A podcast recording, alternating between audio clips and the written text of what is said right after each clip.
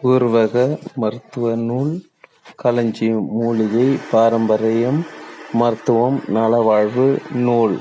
முதன்மை ஆசிரியர் பதிப்பாசிரியர் முனைவர் மரு நா. லோகநாதன் பிஹெச்டி பூர்வீக ஆய்வு அறக்கட்டளை ஒரு கால பொக்கிஷம்.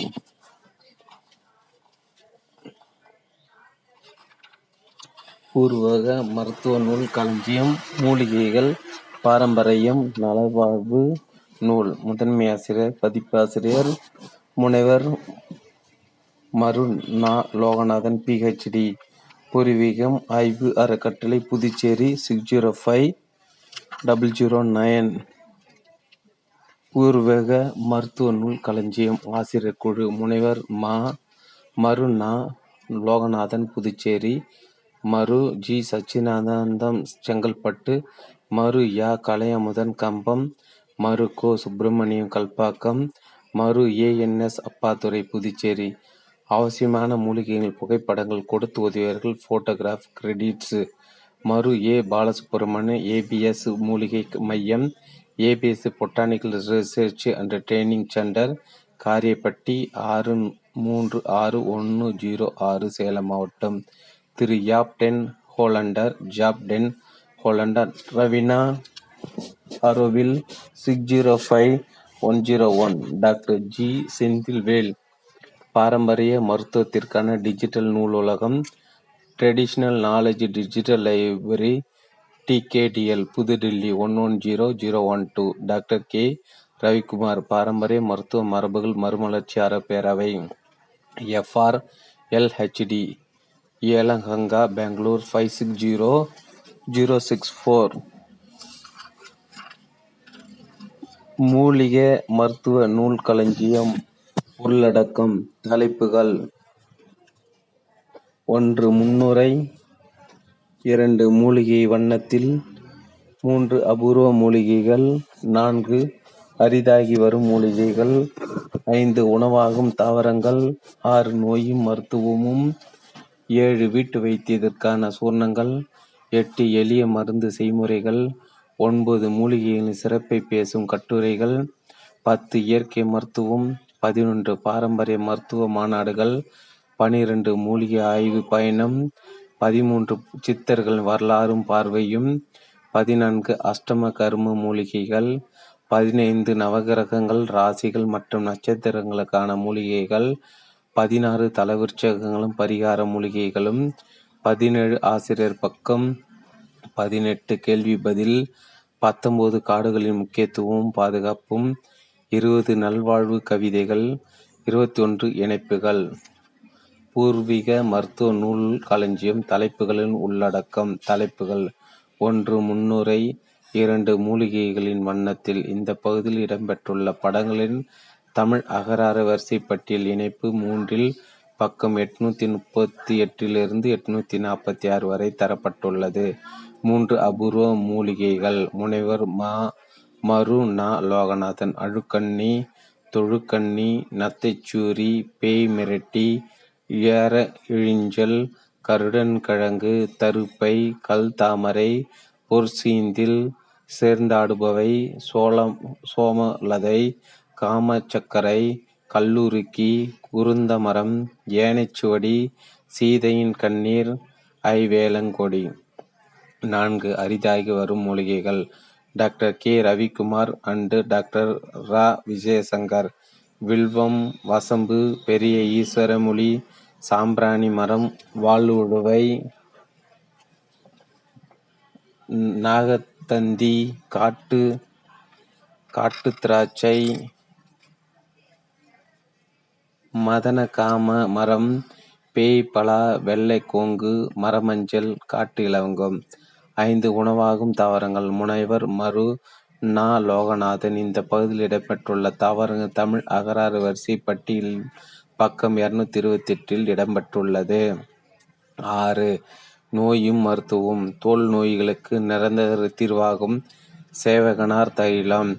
மரு. கே. ஜெயச்சந்திரன். வெண்குஷ்டம் தீர்வும் முறைகளும் மருத்துவர் ஏ. என். எஸ். அப்பாதுரை சீதபித்தம் மரு. ஜி. சச்சிதானந்தம் அம்மை நோய்க்கு அனுபவ மருத்துவம் மருத்துவர் ஜி. சச்சிதானந்தம் தொண்டை சதை வளர்ச்சியும் தீர்வும் மருத்துவர் ஜி. சச்சிதானந்தம் ஆஸ்துமா நோய் தீர்க்கும் மருத்துவம் மருத்துவர் யா. கலையமுதன் விந்தணு குறைபாடு ஒரு ஆய்வு முனைவர் மரு மருத்துவர் ஞா.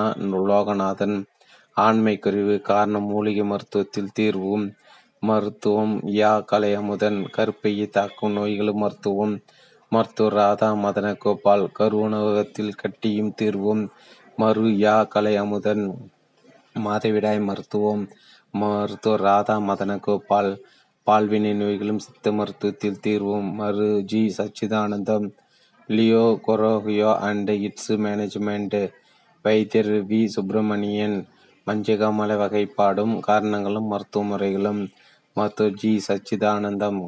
கல்லீரல் வீக்கமும் தீர்வும் மருத்துவர் யா கலையமுதன். பித்தநீர் கற்களும் தீர்வும் மருத்துவர் யா கலையமுதன். ஹெப்படைட்டிஸ் பி ஒரு ஆய்வு மருத்துவர் ஜி சச்சிதானந்தம். தைராய்டு சுரப்பிகள் நோய்கள் காரணம் மூலிகை மருத்துவம்.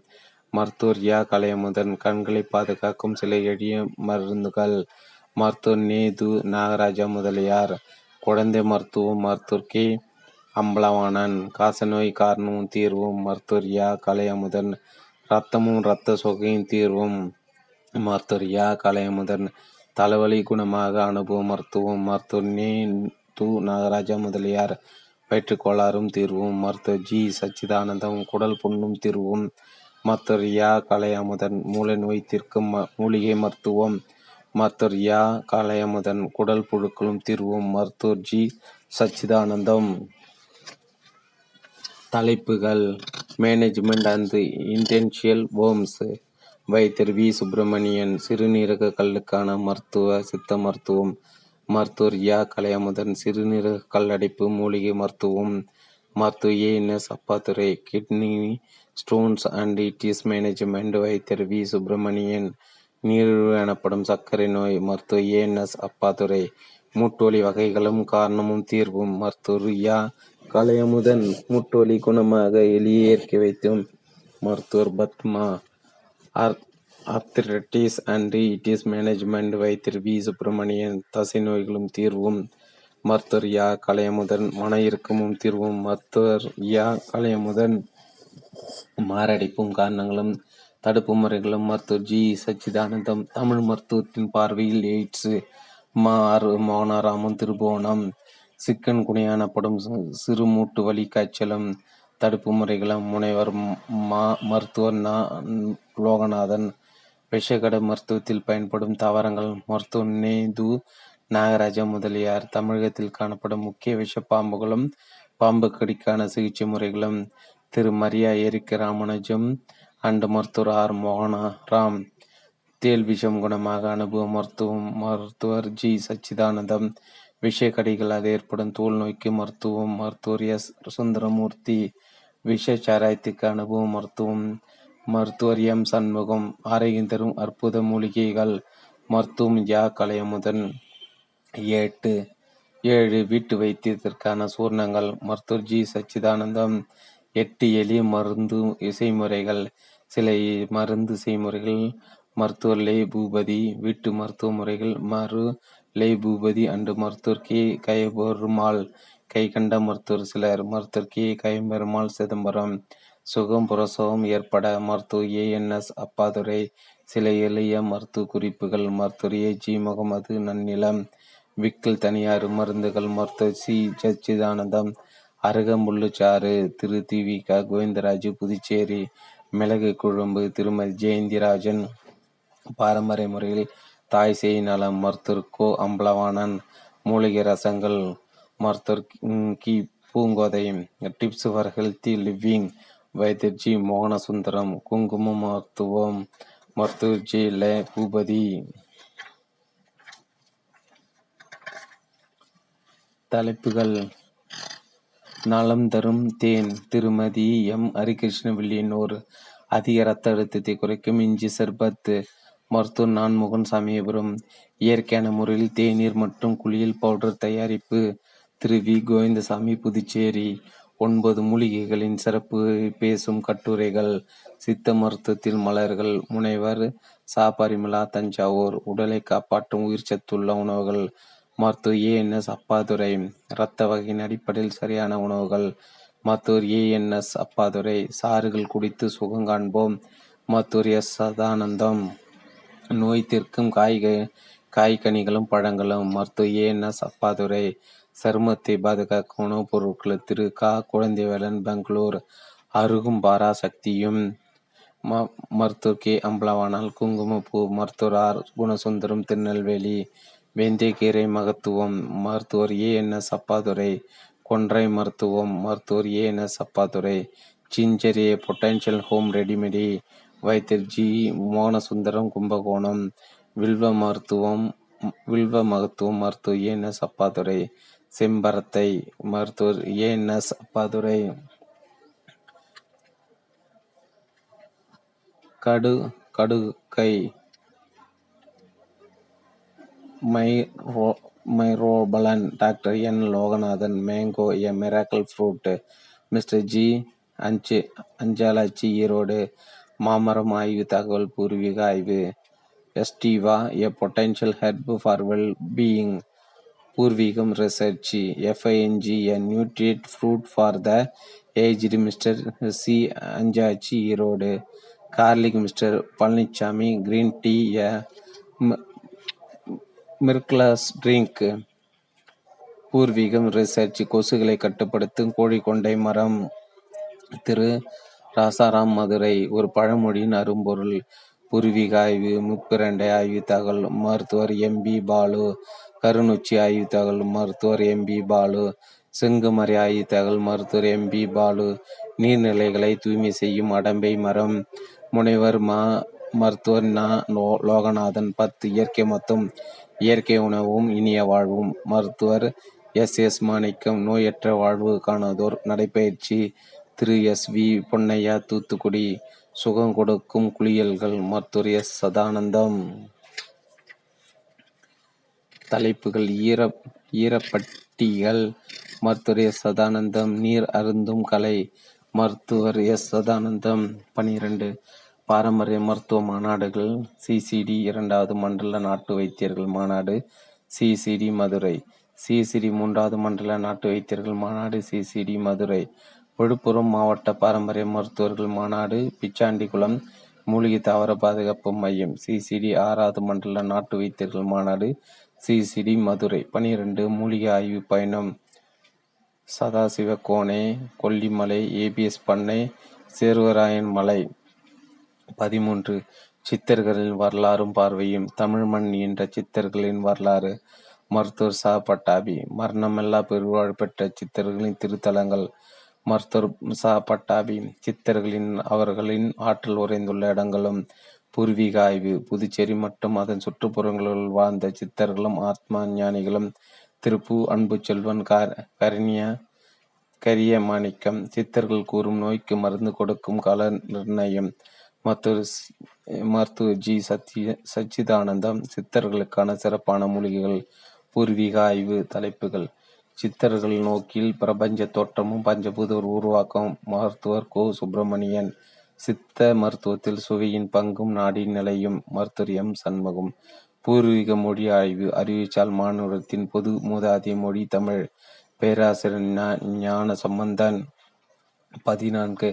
அஷ்டகர்ம மூலிகைகள் மருத்துவர் கோ. சுப்பிரமணியன் பதினைந்து. நவகிரகங்கள் ராசிகள் மற்றும் நட்சத்திரங்களுக்கான மூலிகைகள் நவகிரக மூலிகைகள் முனைவர் மருத்துவன்னா லோகநாதன். ராசிகளுக்கான மூலிகைகள் முனைவர் மருத்துவன்னா லோகநாதன். நட்சத்திரங்களுக்கான மூலிகைகள் முனைவர் மருத்துவன்னா லோகநாதன். பிறந்த நட்சத்திரங்களுக்குரிய நோய்களும் மருத்துவம் மருத்துவர் பா நாராயணன். கோவில்பட்டி பதினாறு. தலவிருச்சகங்களும் பரிகார மூலிகைகளும் தலவிருச்சகங்கள் முனைவர் மருத்துவர் ந லோகநாதன். பரிகார மூலிகைகள் திரு வி. ராமமூர்த்தி சென்னை பதினேழு ஆசிரியர் பக்கம் முனைவர் மருத்துவர் கு. லோகநாதன்.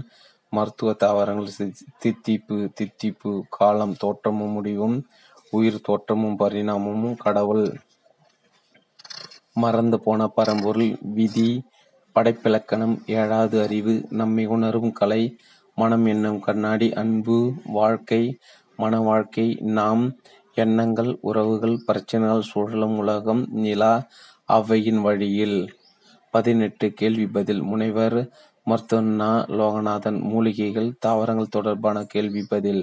நோய்கள் மருத்துவ மருந்துகள் தொடர்பான கேள்வி பதில். ஆன்மீகம் விதி ஊழ்வினைகள் தொடர்பான கேள்வி பதில். வாழ்க்கை உணர்வுகள் எண்ணங்கள் தொடர்பான கேள்வி பதில். பொதுவான கேள்வி பதில். பத்தொன்பது காடுகளின் முக்கியத்துவம் பாதுகாப்பும். பசுமை மரா உலர் வெப்பமண்டல காடு பாதுகாக்கப்பட வேண்டிய பொக்கிஷம். பிச்சாண்டிகுளம் மூலிகை தாவர பாதுகாப்பு மையம் பு புத்துப்பட்டு என்னும் ஐ வேளங்காடு முனைவர் மருத்துவர் நா. லோகநாதன் கண்டல் நாடுகளின் பாதுகாப்பும் முக்கியத்துவமும் முனைவர் மருத்துவர் நா. லோகநாதன். இருபது நல்வாழ்வு கவிதைகள். நாள் ஒழுக்கம். திரு. ஏ. தர்மா. வைத்திய பாட்டி திரு. ஏ. தர்மா. இன்னல் நீக்கும். இனிய சாறுகள் மருத்துவ மருத்துவர் எஸ். எஸ். மாணிக்கம் கீரையும் பூவும் பாவலர் கலைமாமணி செய்வேல் துளசி பாவலர் கலைமாமணி செய்வேல் சரஸ்வதி என்னும் வல்லாரை திரு. ஏ. தர்மா மிளகு திரு. ஏ. தர்மா மாதுளை பாவலர் கலைமாமணி செவ்வேல் அகத்தி பாவலர் கலைமாமணி செவ்வேல் செம்பருத்தி பாவலர் கலைமாமணி செவ்வேல் முள்ளங்கி பாவலர் முருகமணி பெரிய முதலியார் சாவடி முருங்கை பாவலர் கலைமாமணி செவ்வேல் இருபத்தி ஒன்று இணைப்புகள். இணைப்பு ஒன்று கட்டுரை கவிதை ஆசிரியர்கள் தொடர்பு முகவரிகள். இணைப்பு இரண்டு பழங்கால அளவு கெட்ட தற்கால அளவுகள். இணைப்பு மூன்று மூலிகைகள் வண்ணத்தில் பகுதியில் இடம்பெற்றுள்ள படங்களுக்கான தமிழ் அகவரிசை பட்டியல். முன்னுரை ஒன்று முன்னுரை. பூர்வீக மருத்துவ நூல் களஞ்சியம் பாராட்டு பாமலை. அருந்தமிழ்தாய் இன்று அறிவியல் சித்தர் பெரும்புதுவை லோகநாதர் பெற்ற மருத்துவ நூல் பூர்வீகம் என்னும் புதுமை களஞ்சியத்தேன் சேர்ந்த விஞ்ஞான செழிப்பு. பைந்தமிழ் பண்பை பழிக்காமல் ஐந்தாய்ந்து நைந்திடாமல் தம் முன்னோர்கள் நல்லறிவின் மைந்தர்களுக்கென்றே கேற்ப எடுத்தூறும் லோகநாதர் தன்னலமில்லாதவரின் சான்று. நீர் நிலம் தீ காற்று வானம் நித்தம் தவமிருக்க சீர்மெழுகு பேரவிழித்த சித்தர்கள் பாற்றிருக்க தேர்ந்தெடுத்த மூலிகைகள் தேடி மருந்துரைத்தல் பூர்வீக நூலின் பொறுப்பு. மண்ணின் மரபோடு மானத் தமிழோடு உண்மை மருந்தோடு உய்மிந்துள் மண்ணழகி வண்ணப் படங்களுடன் வாழும் பெயரோடு கண்ணெதிரி காட்டும் எடும்பை எடும்பை நூற்கண்டு காலக் களஞ்சியத்தின் கையிருப்பின் சான்றாக ஞாலத் தமிழ்ச்சித்தன் ஞானத்தின் நூலணியில் வாழும் பூர்வீக மருத்துவ நூல் தாவரங்கள் சூழும் களஞ்சிய தோப்பு. அண்டமளக்கும் அறிவும் உயிர்வாழக் கண்டு வழங்கும் கருநூலாய் மண்ணுலகில் வாழகவே. நா. லோகநாதர் வார்த்தளிக்கும் நூலனைத்தும் ஆழ்கடலாய் வாழும் மகத்துள். இங்கனம் பூவை தமிழ்ப் பண்பாட்டுச் சங்கம். நாள் தீப்பி இருபது முப்பத்தெட்டு புரட்டாசி பதிமூன்று ஞாயிறு முப்பது ஒன்பது ரெண்டாயிரத்தி ஏழு இடம் சென்னை ஐம்பத்தி இயற்கையாக பரவியுள்ள அனைத்து தாவரங்களும் ஏதாவது பயன் கொண்டதாகத்தான் இருக்க வேண்டும். சரக முனிவர் கிமு மூன்றாம் நூற்றாண்டு. இயற்கையாக பரவியுள்ள அனைத்து தாவரங்களும் ஏதாவது பயன் கொண்டதாகத்தான் இருக்க வேண்டும். சரக முனிவர் கிபு மூன்றாம் நூற்றாண்டு. நம் நாட்டில் காணப்படும் தாவரங்களின் பன்மைதிறன் நம் நாட்டு மக்களின் கலாச்சார பன்மையோடு மிகவும் நெருங்கிய தொடர்பு கொண்டுள்ளது. உலகில் சீனாவிற்கு அடுத்தபடியாக நம் நாட்டில்தான் மிக அதிக எண்ணிக்கையிலான அதாவது எட்டாயிரத்தி ஐநூறுக்கும் கூடுதலான மருத்துவ தாவரங்கள் பரவி காணப்படுகின்றன. உயிரினங்கள் அனைத்து வாழ்க்கை செயல்முறைகளுக்கும் அப்பாற்பட்டு செயல்படக்கூடிய அற்புதமான ஆற்றலை தாவரங்கள் தங்களுக்குள் கொண்டுள்ளன என்கிறார் காசியப்ப முனிவர். நமது வாழ்க்கை முறை, நமது நம்முடைய தேடல்கள், தேவைகள் மற்றும் நம் வாழும் சூழ்நிலை ஆகியவற்றைப் பொறுத்தே நமக்கு ஆரோக்கிய குறைபாடுகளும் நோய்களும் ஏற்படுகின்றன. அதற்கான மருத்துவத்திற்கு தேவையான தாவரங்கள் தேவையான அளவில் நமது சுற்றுப்புறத்திலே கிடைக்கின்றன. ஒரு நோய்க்கான மருத்துவத்தில் பயன்படுவதற்கென நாம் தேர்வு செய்து பயன்படுத்தும் அளவில் தாவரங்கள் நமது நாட்டில் இயற்கையாக பரவி காணப்படுவது மிகவும் அதிசயம். ஆனால் உண்மை. பழங்கால மக்கள் தாங்கள் உடுத்திய துணிகளுக்கும் பயன்படுத்திய தோல் பொருட்களுக்கும் சாயமேற்றுவது உபயோகித்த தாவரங்கள் கூட மிகச்சிறந்த மருத்துவ பயன் கொண்டதாகவே திகழ்ந்தன. அவுரி சாயவேர் கடுக்காய் போன்ற இந்த வகையில் குறிப்பிடப்படும் சில உதாரணங்கள். அதாவது நமது முன்னோர்களின் வாழ்க்கை முறை முழுவதும் இயற்கை தாவரங்களின் சிறப்புகளை ஒட்டியே அமைந்திருந்தது. இன்று உலகின் எண்பது சதவீத மக்கள் மருத்துவ தாவரங்களே தங்களுக்கு ஏற்படும் நோய்களுக்கான நிவாரணியாக பயன்படுத்தி வருகின்றன. இந்தியாவின் எழுபது சதவீத மக்களின் நிலையும் இதுதான். பூர்வீக மூலிகைகள் போற்றிய நம் முன்னோர் தார்மீக வாழ்வில் தழைத்தார்கள். ஆர்வலர்கள் இன்றும் அதுபோல் இயற்கை மருத்துவ மருந்துகளால் நன் நன்று பெறுவார் நலம். பாவலர் செவ்வேல் பூர்வீகம் ஜன ஜனவரி மார்ச் ரெண்டாயிரத்தி அஞ்சு. தமிழகத்தில் பல்லாயிரம் ஆண்டுகளாக பின்பற்றப்படும் சித்த மருத்துவத்திலும் பாரம்பரிய மருத்துவத்தின் உள்ளடக்கமான பாட்டி வைத்தியம் அஞ்சரை பெட்டி வைத்தியம் வீட்டு வைத்தியம் போன்ற பல பிரிவுகளில் இரண்டாயிரத்திற்கு கூடுதலான தாவரங்கள் பல நிலைகள் பயன்பட்டு வருவதாக பூர்வீகத்தால் பதிவு செய்யப்பட்டுள்ளது. இது நமது ஒட்டுமொத்த தேசத்தில் பயன்பாட்டில் இருக்கும் தாவரங்களில் ஏறக்குறைய இருபத்தஞ்சு சதவீத அளவாகும். இதிலிருந்து தமிழகத்தின் தாவர பறவைகையும் அதன் மருத்துவ கலாச்சார பண்பாட்டு பன்மையும் நன்கு விலகும் விளங்கும். பூர்வீகம் நம்முடைய மருத்துவ பாரம்பரியத்திற்கான ஒரு கால பொக்கிஷம். மூலிகைகள் மற்றும் பாரம்பரிய மருத்துவத்திற்கேற்ப தமிழிலும் ஆங்கிலத்தும் எவ்வித லாப நோக்கமின்றி வெளிவரும் இதழ் பூர்வீகம் மட்டுமே என்பதிலிருந்து இதன் முக்கியத்துவம் விளங்கப்பெறும். ஆனைக்கட்டி தமிழகத்தின் தாவர பறவைகளில் மலைப்பகுதி மூலிகைகள் மிகுந்த சிறப்பிடம் பெறுகின்றன. ஒவ்வொரு முக்கிய மலைப்பகுதியிலும் ஐநூறுக்கும் மேற்பட்ட மூலிகை தாவரங்களை இனம் காண முடியும். இதில் ஐந்திலிருந்து பத்து சதவீதம் அந்த வாழிடத்திற்கு உரிவே ஆகும். பூர்வீகம் அதன் சிறப்புகளையும் கட்டுரைகளின் தரத்தையும் மூலிகை படங்களின் துல்லியத்தையும் பேண பல கட்ட முயற்சிகளை பின்பற்றுகிறது. மூலிகைகள் மற்றும் பாரம்பரியத்தை ஒருங்கிணைத்து எழுதப்படும் ஆய்வு கட்டுரைகள் நிறைய வேண்டுமென விரும்புகிறது. அவற்றை எவ்வித மறைவு தன்மையுமின்றி வாசகருக்கு அளிக்க எப்போது முயற்சிக்கிறது? ஊர் பண்பை தான் காக்க உண்மை திறனேந்தி சீர்மிளிரும் உண்டமிழால் சீறி வரும் பூர்வீகம் என்னும் நல் மூலிகைகள் ஏடு பரம்பரையால் மின்னும் மருத்துவர்கள் வீடு காணாததை புகழ்ந்து கண் கண்ட கண்டலாதை திகழ்ந்து தூணாய் உளுத்துரா தூயவரை வீணாய் அரிக்காமல் இன்றும் அறிவிலை கொண்டு புரிவைத்தால் பூர்வீக போக்கு. பொய் எதிர்க்கும் பூர்வீகம் பொய்யில்லாத தாவரங்கள் ஐயோ என வியக்கும் ஆய்வுரைகள். மெய்வாய்க்காய் சித்தர்களாண்ட சிறப்புரைகளில் சிற்றிதழாய் ஒத்துழைக்கும் பூர்வீகம் ஓங்கு. ஓது மருத்துவர் பாக்கம் பிரதபா சிம்பம் பூர்வீகம் அக்டோபர் டிசம்பர் ரெண்டாயிரத்தி ஐந்து.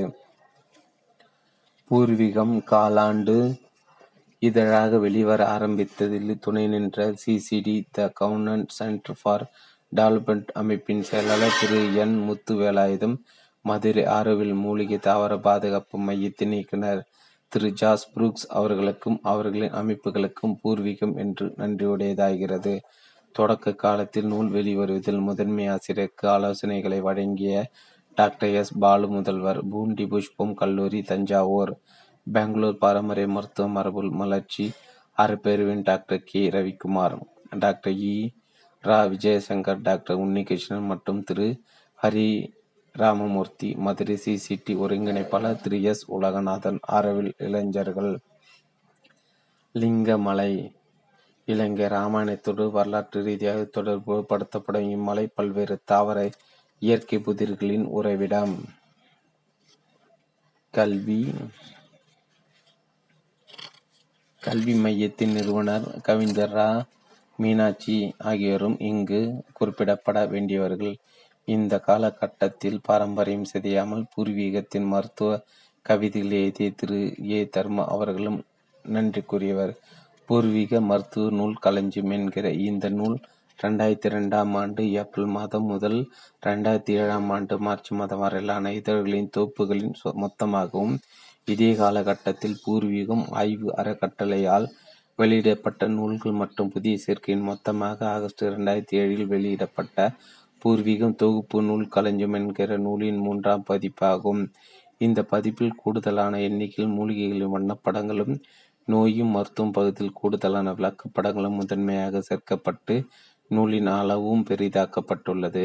பாரம்பரிய மருத்துவர்கள் மட்டுமின்றி பாரம்பரியத்தில் ஆர்வமுள்ள அலோபதி மற்றும் பிற துறை மருத்துவர்கள் மற்றும் பாரம்பரியத்தை புனரமைப்பு செய்வதில் தங்களை ஈடுபடுத்திக் கொண்டுள்ள பொதுமக்களையும் இணைக்கும் பாலமாக இந்த களஞ்சியம் திகழும். அதோடு இந்திய முறை மருத்துவத்திலும், மூலிகை மருத்துவத்திலும், மருத்துவ தாவரங்களிலும் உயர்நிலை ஆய்வுகளை மேற்கொண்டு வருபவர்களுக்கும் இந்த நூல் சிறந்த வழிகாட்டியாக திகழும். இமயமலை இந்திய, திபெத்திய, சீன மருத்துவ முறைகளுக்கு ஆதாரமான பல்லாயிரக்கணக்கான தாவரங்களை தன்னகத்தே கொண்டிருக்கும் இமயம் நமது பூமியின் மிக முக்கியமானதொரு உயிர்ச்சூழல் மண்டலம். இருபத்தி ஓராம் நூற்றாண்டு மருத்துவ தாவரங்களின் பதிப்பு, ஆராய்ச்சி மற்றும் அவற்றின் பயன்பாட்டில் முக்கியமானதும், மறக்க முடியாததுமான மைல்கல் பூர்வீக மருத்துவ நூல் களஞ்சியம்.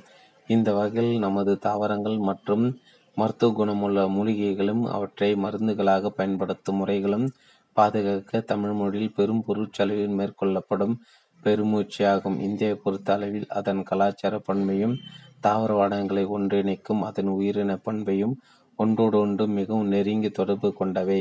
இதில் ஒன்று நசியுமானால் மற்றொன்று தானாக சிதைந்துவிடும் என்பதே பூர்வீகம் ஆய்வு அறக்கட்டளை நன்கு உணர்ந்துள்ளது. இந்த களஞ்சியத்திற்கான கட்டுரைகளைத் தொகுத்து பல நிலைகள் செம்மைப்படுத்துவதற்கு உறுதுணையாக அமைந்த வகையில் மருத்துவர் ஜி. சச்சிதானந்தம் செங்கல்பட்டு, மருத்துவர் யா. கலையமுதன் கமைக்கன் கவுண்டம்பட்டி, மருத்துவர் கு. சுப்பிரமணியன் கல்பாக்கம், மருத்துவர் எம். சண்முகம் செங்குன்றம், திரு. மா. Thomas Puducherry, Thiru. S. Richard Tiruchi, மருத்துவர் ஏ. அரசு ஆனமலை, மருத்துவர் புலவர் Vinayagam Chennai, doctor R. Varalakshmi M. D. Siddha Chennai மூலிகையில் வண்ணப் படங்கள் மற்றும் கருப்பு வெள்ளை படங்கள் சேர்க்கப்பட தங்களது படங்களை கொடுத்து Auroville Thiru. Jaap den Hollander Jaap den Hollander Salem Kariyapatti ABS மூலிகை மையத்தின் இயக்குனர் Thiru. A. Balasubramanian doctor G. Senthilvel M. D. Siddha பாரம்பரிய மருத்துவத்திற்கான டிஜிட்டல் நூலகம் புதுடில்லி மற்றும் பலரது முயற்சிகளை இங்கு சிறப்பாக நினைவு கூர்கிறோம். கடைச்சரக்குகள் வீட்டு வைத்திய முறையில் இன்றியமையாத அங்கம். இந்த களஞ்சியம் சிறப்பான வகையில் வெளிவர தொடர்ந்து கட்டுரைகள் எழுதி பல நிலைகள் என்றும் துணை நிற்கும் மருத்துவர் A. N. S. Appadurai Puducherry, மருத்துவர் லே பூபதி பரங்கிப்பேட்டை, கவிஞர் செவ்வேல் புதுச்சேரி பூர்வீகத்தை சிறந்த முறையில் ஆட்சியேற்றி தந்துவரும் மற்றும் இந்த களஞ்சியத்தை சிறப்பாக வடிவமைத்து தந்துள்ள கடலூர் மேரிப்பா ஸ்கிரீன்ஸ் திரு. பி. சந்திரசேகரன் அவர்களும் என்றும் நினைவு கூரப்பட வேண்டியவர்கள். நாகர்கோவில் தெரிசனங்கோப்பு சாரதா ஆயுர்வேத மருத்துவமனை டாக்டர் எல். மகாதேவன் அவர்களின் முதன்மை ஆசிரியரிடம் கூறுகிறார். பூர்வீகத்தில் இடம்பெறும் ஆழ்ந்த கருத்துக்களுடன் கூடிய மருத்துவ பாரம்பரிய தகவல் என்னை பிரமிப்பில் ஆர்த்துகிறது இது போன்ற பத்திரிகையை நான் கண்டதில்லை.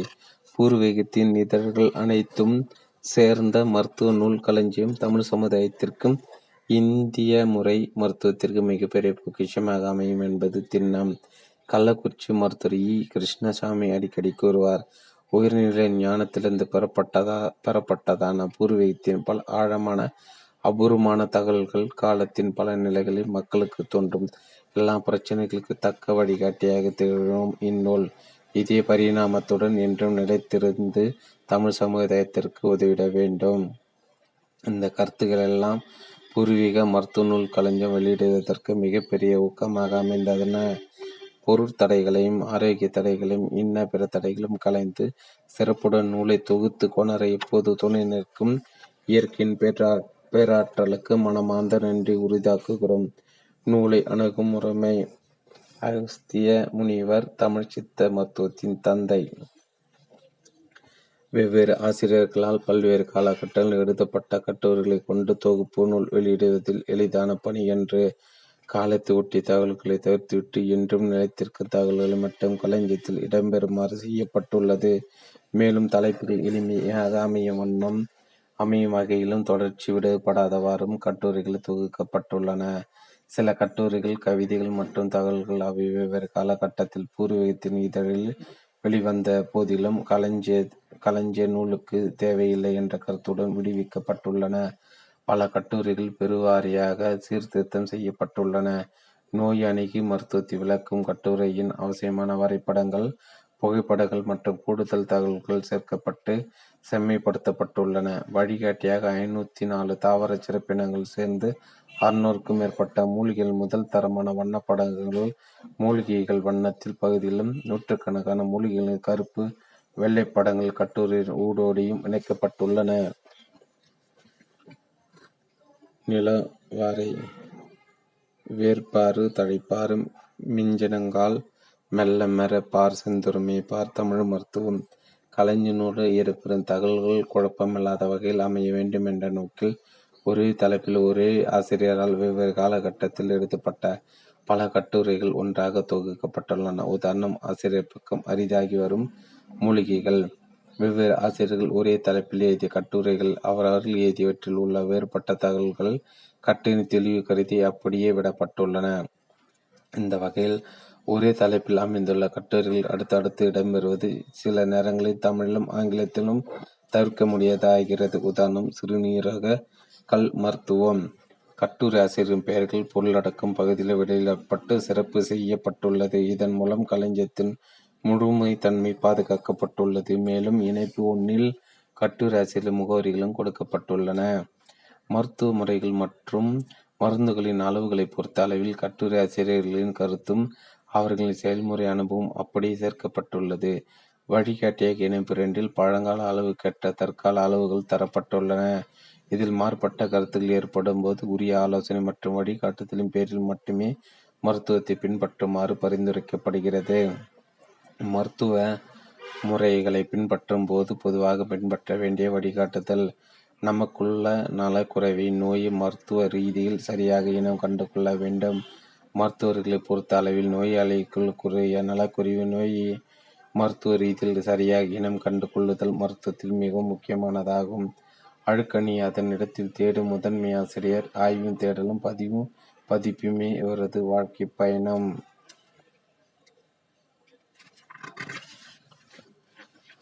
நம்முடைய நோயை நோயாளிக்குரிய குறைபாட்டினை சரியான தாவரத்தை கடைச்சரக்கை தேர்வு செய்தல் வேண்டும். தேர்வு செய்த தாவரத்தை சரியாக இனம் கண்டறிதல் மிகவும் அவசியம். பல நேரங்கள் நமது ஊரில் வழங்கும் பெயருக்கும் பொதுவாக நூலில் குறிப்பிடப்பட்டுள்ள பெயருக்கும் வேறுபாடுகள் இருக்கலாம்.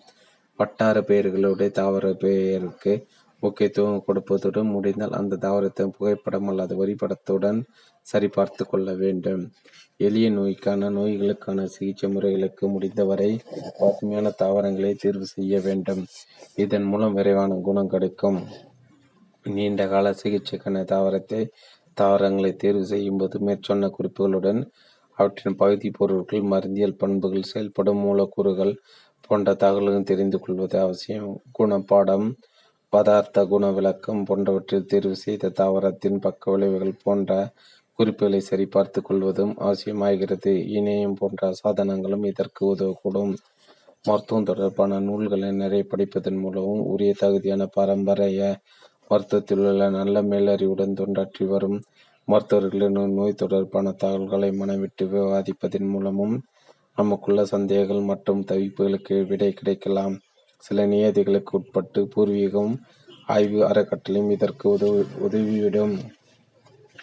நோய் கணிப்பு மற்றும் நோய்கள் குறித்த விரிவான விவரங்களைப் பெற அலோபதி மருத்துவர்களின் ஆலோசனைகளும் நவீன பரிசோதனை முறைகளும் சில அம்சங்களும் நமக்கு பெரிதும் உதவிவிடும் என்பதை எப்போதும் நினைவில் கொள்ள வேண்டும். மருந்துகள் செய்வதற்கான தாவரங்களை சேகரிக்க இடம், பருவ காலம், நேரம் போன்றவை அவசியம்.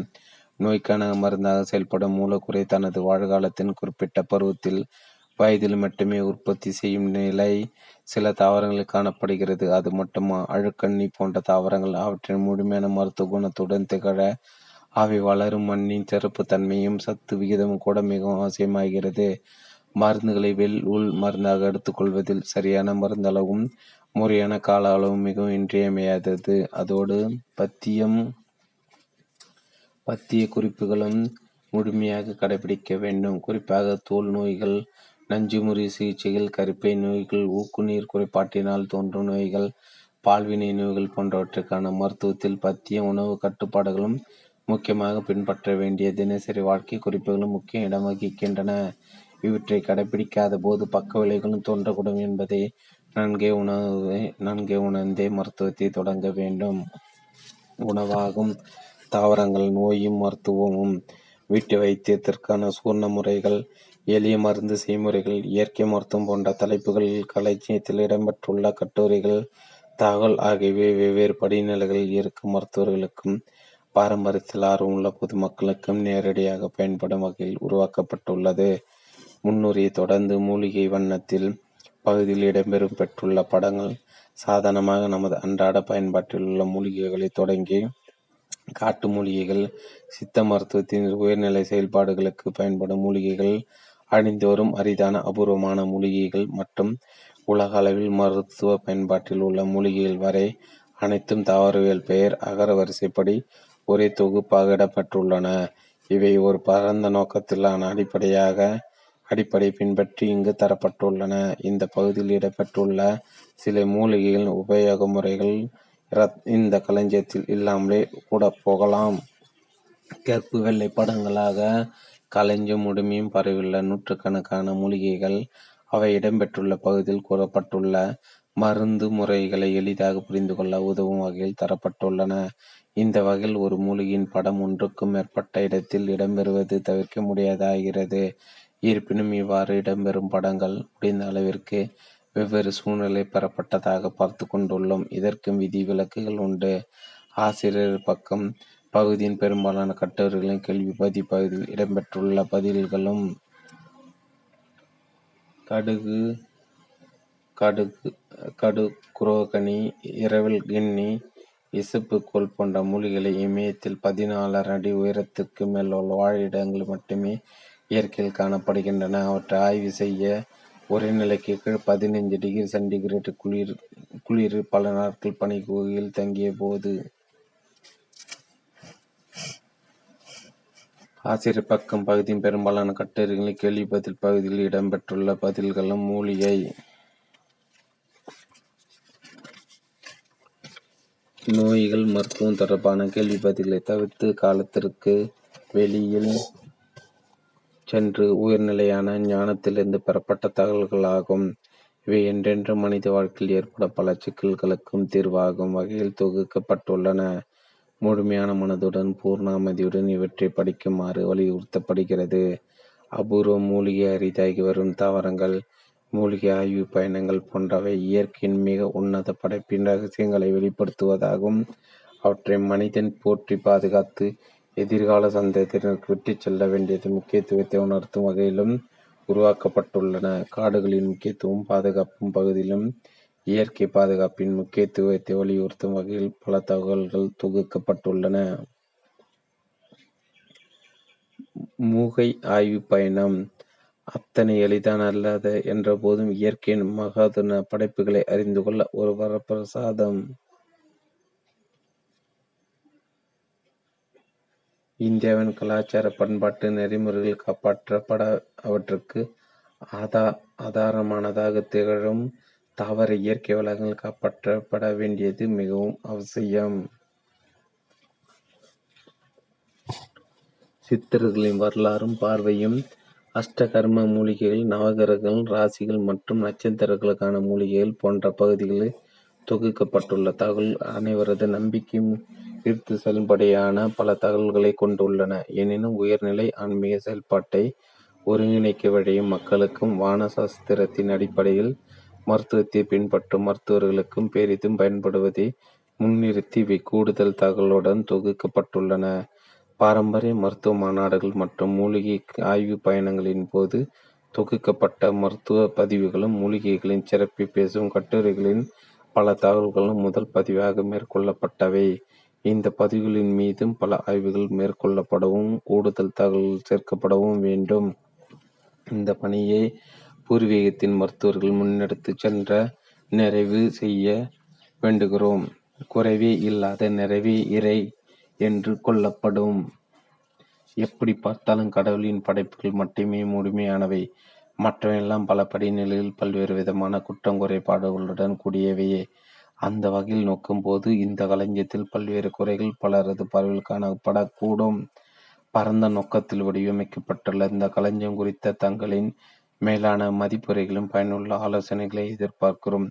அடுத்துவரும் பதிப்புகளில் தங்களது ஆலோசனைகளைச் சேர்க்க முயற்சிக்கிறோம். என உறுதியளிக்கிறோம். பாரம்பரிய மூலிகைகளும் பூர்வீக மருத்துவ முறைகளும் காலம் வெள்ளத்தில் அடித்துச் சென்று விடாமல் இருக்க பூர்வீகம் மேற்கொண்டுள்ள இந்த முயற்சிக்கு தங்களின் மேலான ஒத்துழைப்பை வேண்டி முடிக்கிறோம். நல்வாழ்த்துக்களுடன் முனைவர் மருத்துவர் ந. லோகநாதன் முதன்மை ஆசிரியர் தேதி ஒன்று பதினொன்று ரெண்டாயிரத்தி பதிமூன்று இரண்டு மூலிகைகள் வண்ணத்தில் குறிப்பு இந்த பகுதியில் இடம்பெற்றுள்ள தாவரங்களின் வண்ண புகைப்படங்கள் தற்போது நடவில் நடைமுறையில் உள்ள தாவர தாவர பெயர் அக அகவரிசையில் ரீசன் பொட்டானிக்கல் நேம் அல்பபெட் தரப்பட்டுள்ளன. பழைய தாவரவியல் பெயர்களில் தற்போதும் பயன்பாட்டில் உள்ளவை சற்று சிறிய எழுத்தில் அடைப்புக்குறிகளுக்கு தரப்பட்டுள்ளன. தமிழ் பெயர்களின் துணை கொண்டு மூலிகைப் படங்களை இனம் காண வெளிவர் இந்த களஞ்சியத்தின் இணைப்பு மூன்றில் பக்கம் இருநூத்தி முப்பத்தி எட்டிலிருந்து இருநூத்தி நாற்பத்தி ஆறு தரப்பட்டுள்ள தமிழக வரிசைப்படி பட்டியல் மற்றும் புகைப்பட எண்ணை கொண்டு படங்களை எளிதாக இனம் கண்டறிய முடியும். தமிழின் முதன்மை பெயராக பயன்பாட்டில் உள்ளவை முதன்மை பெயராக இருக்க உகந்ததாக பூர்வீகத்தில் அறியப்பட்டவை பெரிய இடத்திலும் மாற்றுப் பெயர்கள் மற்றும் வட்டார பெயர்களில் முக்கியமானவை அடைப்புக்குறிகளுக்கும் சற்றே சிறிய எழுத்திலும் தரப்பட்டுள்ளன. ஐநூத்தி நாலு சிறப்பினங்கள் இந்த பகுதியில் வரிசைப்படுத்தப்பட்டுள்ளன. சிறப்பினங்கள் உள்ளடக்கமான வகைகள் வெரைட்டீஸ் உம் தாவர வகைகள் அல்லி வகைகள் ஊமத்திய வகைகள் அந்தந்த சிறப்பினங்களை உள்ளடக்கமாக இடம் பெற்றுள்ளன. மேலும் ஒரு சிறப்பினத்தின் பல்வேறு பாகங்களை வேறுபடுத்தி காட்டும் உள் உள்ளடக்க படங்களும் பல சிறப்பினங்களுக்கு கூடுதலாக தரப்பட்டுள்ளன. இந்த வகையில் இங்கு இடம்பெற்றுள்ள வண்ணப்படங்களின் மொத்த எண்ணிக்கை எழுநூறுக்கும் கூடுதலாகும். இதே போன்று மேலும் ஐநூத்தி நான்கு சிறப்பினங்களின் முதல் தரமான வண்ணப்படங்கள் பூர்வீக மருத்துவ நூல் களஞ்சியத்தின் இரண்டாவது தொகுதியில் இணைக்கப்படும் வகையில் பணிகள் தொடர்ந்து நடைபெற்று வருகின்றன. இதன் மூலம் ஆயிரத்தி எட்டு மூலிகை சிறப்பினங்களை வண்ணத்தில் காணும் வேறு சித்த மருத்துவர்களுக்கும் மூலிகை ஆய்வாளர்களுக்கும் தமிழ் சமூகத்திற்கு கிட்டும்.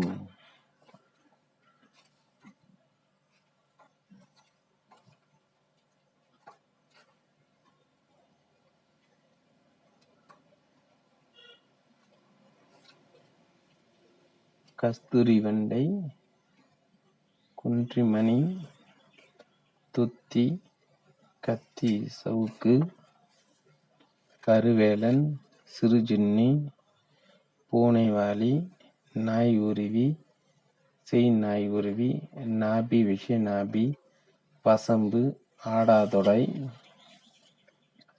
மயிர்சிகை வில்வம் சிறுபீலை ரயில் கற்றாழை எருமை கற்றாழை மஞ்சாரை ஏரடிஞ்சில் உசிலை வாகைமரம் நாட்டக்ரோட் சொர்ணப்பட்டி பூண்டு அமலை சோற்றுக்கற்றாழை செங்கற்றாழை செங்கற்றாழை செம்முன்னினம் செங்கற்றாழை செஞ்சாறு இனம் செங்கற்றாழை செவ்வேழை இனம் மெருகன்கிழங்கு பேரத்தை வெள்ளை அரத்தை சங்கரத்தை ஏழைப்பாலை பொன்னாங்கண்ணி வெள்ளத்துதி முள்ளுக்கீரை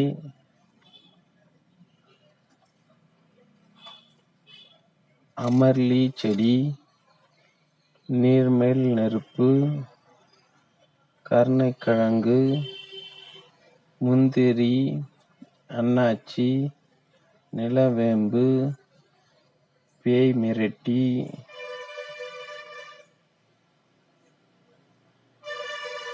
இரட்டை பேய் மிரட்டி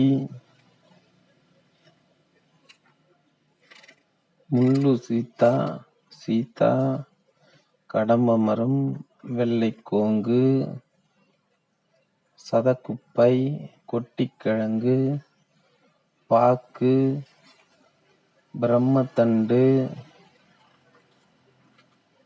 நாகப்பீ நாகப்படம்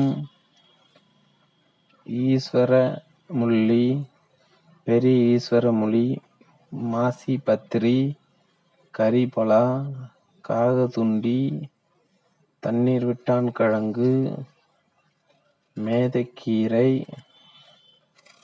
காட்டு எலுமிச்சை பெல்லாடோனா புளிச்சங்காய் மரம் வேம்பு முச்சங்கன் நீர் பிரம்மி பொன்மூங்கில் செம்முள்ளி டிசம்பர் பூ முள்ளு கனகாமரம் நீர்க்கடம்பு கடல் தேங்காய் கொடிப்பசலை வெள்ளை மந்தாரை செகுப்பு மந்தாரை அத்தி திருவாத்தி கரும் கருமந்தாரை கல்மந்தாரை கல் தாமரை காரை மரமஞ்சள் தொட்டல்வாடி சிந்தூரி பனை மணிப்புல்லாந்தி முள்வேங்கை ரணக்கல்லி சாறுபருப்பு விழுதி சுழற்சி பிரம்பு புன்னை எருக்கு வெள்ளெருக்கு கருமுங்கை கொட் கொட்டை வாழை கஞ்சா கஞ்சா கோரகர் மூலிகை கஞ்சா கோரக மூலை ஆதண்டை செங்கந்தாரி சிறுமுள் தண்டை காரவல்லி மரம் கள்ளிமுலையான் மலை முடக்கற்றான் முடக்கற்றான் பப்பாளி பருங்களா சிறுங்களா குருவிச்சி பூண்டு மலம்பாவட்டை சேமிய கத்தி நிலவாரை சரக்கொன்றை கொத்தான்கொடி நித்திய கல்யாணி முள்ளுகாரை இலவம் பண்ணைக்கீரை வல்லாரை கேசவர்த்தினி ஒதலங்காய் காட்டுமா அத்தபலா காரக்கில் கற்பூர மரம் இலவங்கப்பத்திரி செம்பிரண்டை தும்பட்டிக்காய் எலுமிச்சை பம்பளி மாஸ் ஓடுவை நல் நல்வேலைக்கீரை நாய்வேலை சங்கன் குப்பி தழுத்தாழை கண்டு பாராங்கி காக்கணம் கோவை கடல் திராட்சை சிறுகட்டுக்கொடி கோக்கிலம் உளம்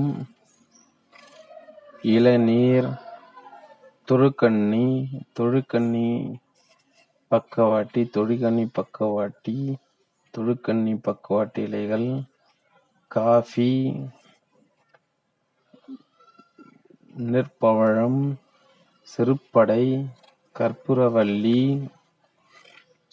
சேம்பு காணம்பாழை வழுக்கைப்புல் பஞ்சக்கிழுவை நறுவிழி நாகலிங்கம் கோஷ்டம் திருவ ஓட்டுக்காய் மரம் விஷமூங்கில் குங்குமப்பூ கனகாமரம் நரிமிரட்டி இலுகிலுப்பை குரு காட்டாமனுக்கு நேர்வலம் கருப்பாடலை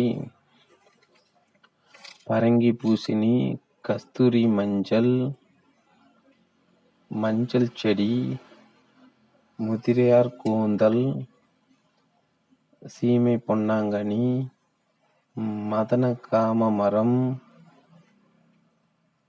நாய்ப்புடுங்கன் மகா மாகாளிக்கிழங்கு ஊமத்தை பொன்னு பொன்னுமத்தை நில ஊமத்தை வாத நாராயணன் புல்லுருவி விடாதேர் யுவாமரம் காய்வல்லி மலையான் கிழங்கு ஜவவல்லி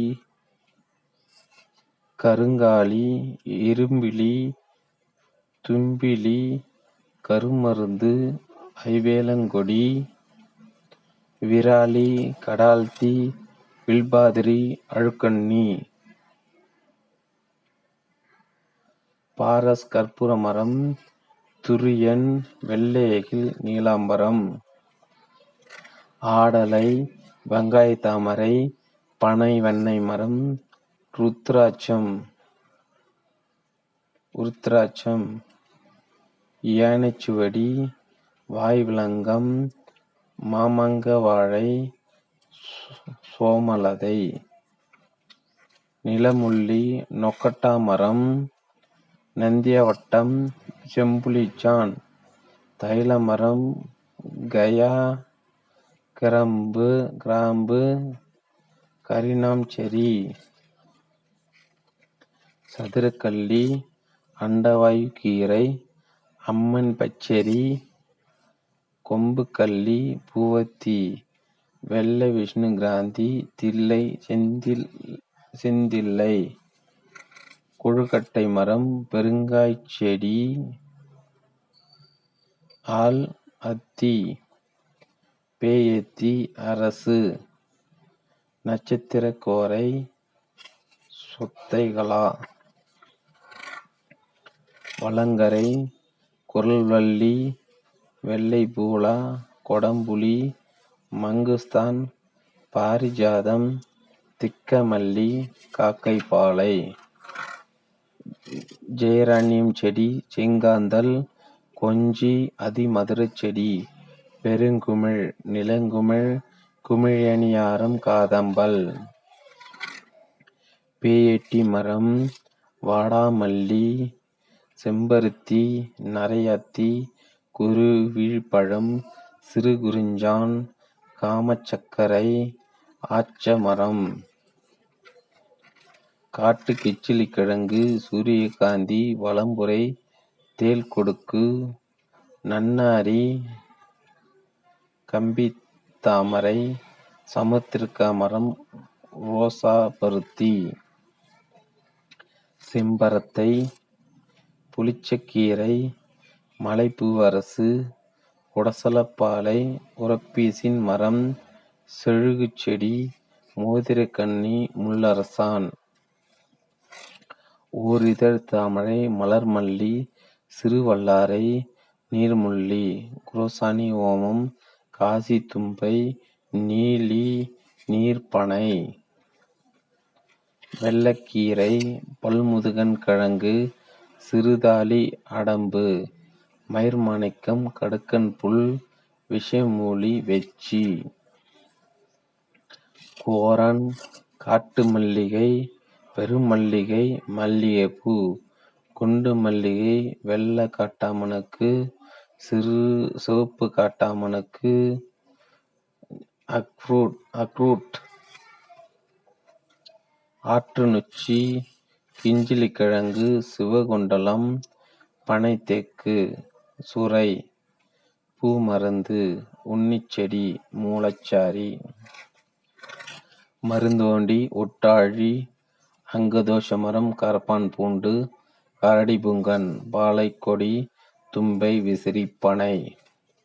தேன்குழல் மலர் காட்டு செண்பகம் கபில மரம் சிவப்பு துத்தி மாமரம் பாலை பழ மரம் சப்போட்டா நீராரை. புலிநகம் காய்ப்புடைய மரம் மலைவேம்பு காசான் கற்பூர புதினா சிறுநாகப்பூ செம்பகம் இண்டு. தொட்டாச்சுருங்கி மகிழமரம் அத்தி மல்லி சின்ன கடம்பு காமத்தீர் செடி பாகல் நிலத்தோபலம் வெள்ளை நுணா தோணி. நுணா முருங்கை முசுக்கொட்டை மரம் புனைக்காளி முசுமுசுக்கை தேன்பழம் கருவேப்பிலை காட்டுக் கருவேப்பிலை வாழை மலை வாழை ஜாதிக்காய் குழிநாவல் வஞ்சிமரம் இரம்பூட்டான் தாமரை. செடிபரணி வெள்ளரி செவ்வரளி கருஞ்சீரகச் செடி.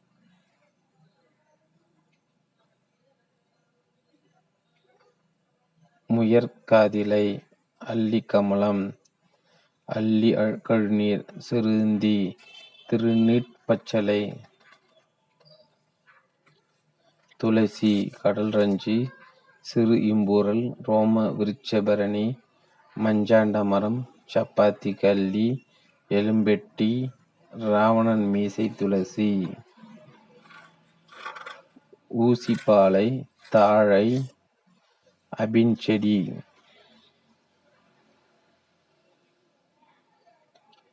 அபின் செடி சிறு பூனை காலி தாட்புட் பாவாட்டை சிறுமுற்றாட்டி யானை நெறிஞ்சில்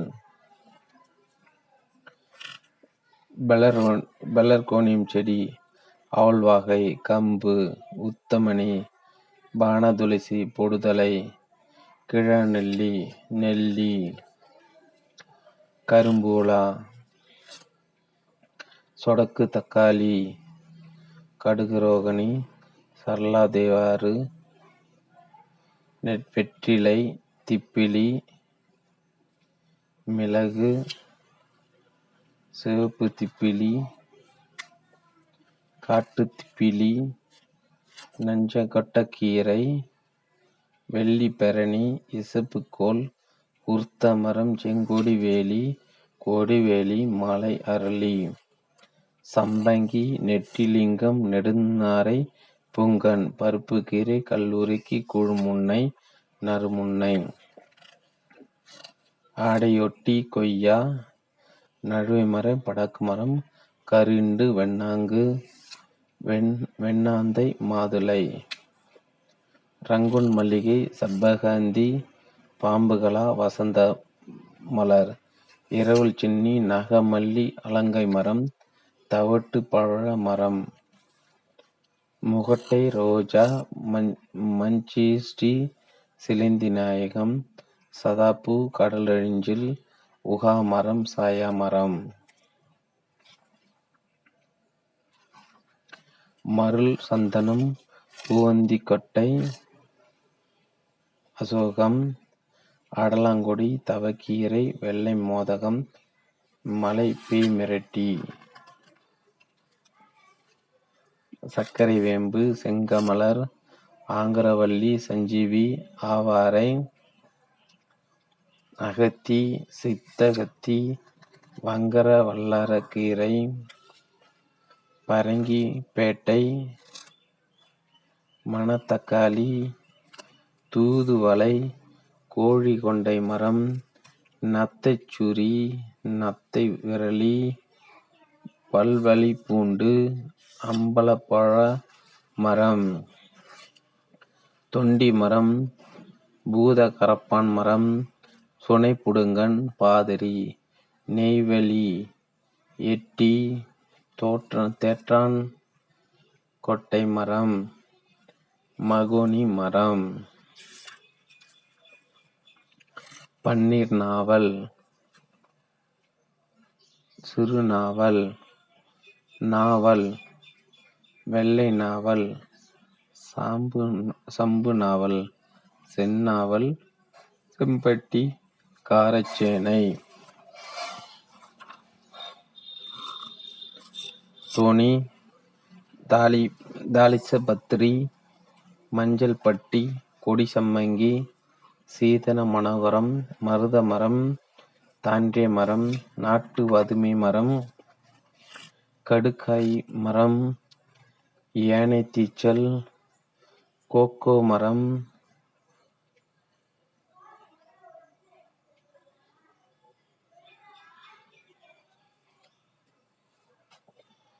கோக்கோ மரம் சேர்ந்தாடுபவை பூவரசு மயிறு இந்திரபுஷ்பம் சிந்தில். மீளக்கரணை பூன் பூனைக்காஞ்சரி கருங்காஞ்சேரி சாரணை சிறுநெரிஞ்சில் கவிழ்தும்பை சவரி கிணற்று பசான்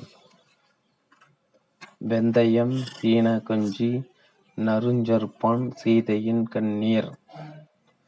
வெண்ணிலாச் செடி சகதே சகதேவி வெட்டிவேர் கருமுல்லாரை. மயிலாடி நொச்சி பிரண்டை முப்பிரண்டை உருட்டை பிரண்டை மஞ்சள் கரிசலை லுட்டியாம்பழம் அமுக்காரா இடியல்லி இஞ்சிச்செடி இலவந்தை கொட்டை இலந்தை அபூர்வ மூலிகைகள் பனிநாக்கி அபூர்வ மூலிகைகள் அழுக்கண்ணி பனிதாங்கி கொசு வெட்டி பனிநாக்கி அழுக் அழுக் அழுக்கண்ணி பனிதாங்கி டி பர்மனன்னி வளரியல்பு பூச்சிகளை உண்டு வாழும் சிறு செடி அமைப்பான தாவரம். இந்த வகை தாவரத்தை டொராசரா பர்மன்னி, டொராசரா இண்டிகா மற்றும் டொராசரா பிளாட்டாட்டா என்ற மூன்று வகையான சிற்றினங்கள் தமிழகத்தில் வளர்கின்றன. பொதுவாக இந்த தாவரத்திற்கு தண்டுகள் கிடையாது. அரிதாக அடிக்கழங்கள் உண்டு. டி. மெல்டாட்டா இலைகள் கொத்தான தொகுப்பாக ரோஜா இதழ்கள் போன்று அடுக்கப்பட்டிருக்கும். டி-பர்மனி இலைகளின் விளிம்புப் பகுதியில் ஒட்டும் உரோமங்கள் உண்டு. பூக்காம்பு நீண்டு சுருள்காம்பி அமைப்பில் காணப்படும். பூக்கள் சிறியவை. இருபால் மலர்கள். அல்லி இதழ்கள் ஐந்து என்கிற எண்ணிக்கையில் மென்மையானவை. விதைகள் எண்ணற்றவை. வாழிடம் பொதுவாக அழுக்கண்ணி தாவரம் ஈரமான, மழைநீர் நிற்கும் நிலப்பரப்பில் அதிகமாக காணப்படும். சமவெளிகள், கடற்கரை பகுதிகளில் குறைவாகவும், மலைப்பிரதேசங்களில் அதிகமாகவும் பரவலாகவும் வளர்ந்திருக்கும். சமவெளியில் செப்டம்பர் முதல் டிசம்பர் மாதம் வரை முழு வளர்ச்சியில் பூக்கள் மற்றும் கனிகளுடன் காணப்படும். டி. இண்டிகா சிற்றினம் களிமண் நிலங்களில் அதிகம் காணப்படும். டி. பெல்டா சிற்றினம் சிறு மண் படிந்த திறந்த வெளி பாறைச் சரிவுகளில் உள்ள மலைப்பகுதிகளில் (ஆயிரத்து மீட்டர் மற்றும் அதற்கு மேற்பட்ட உயரங்கள்) பகுதியில் வளர்கின்றன.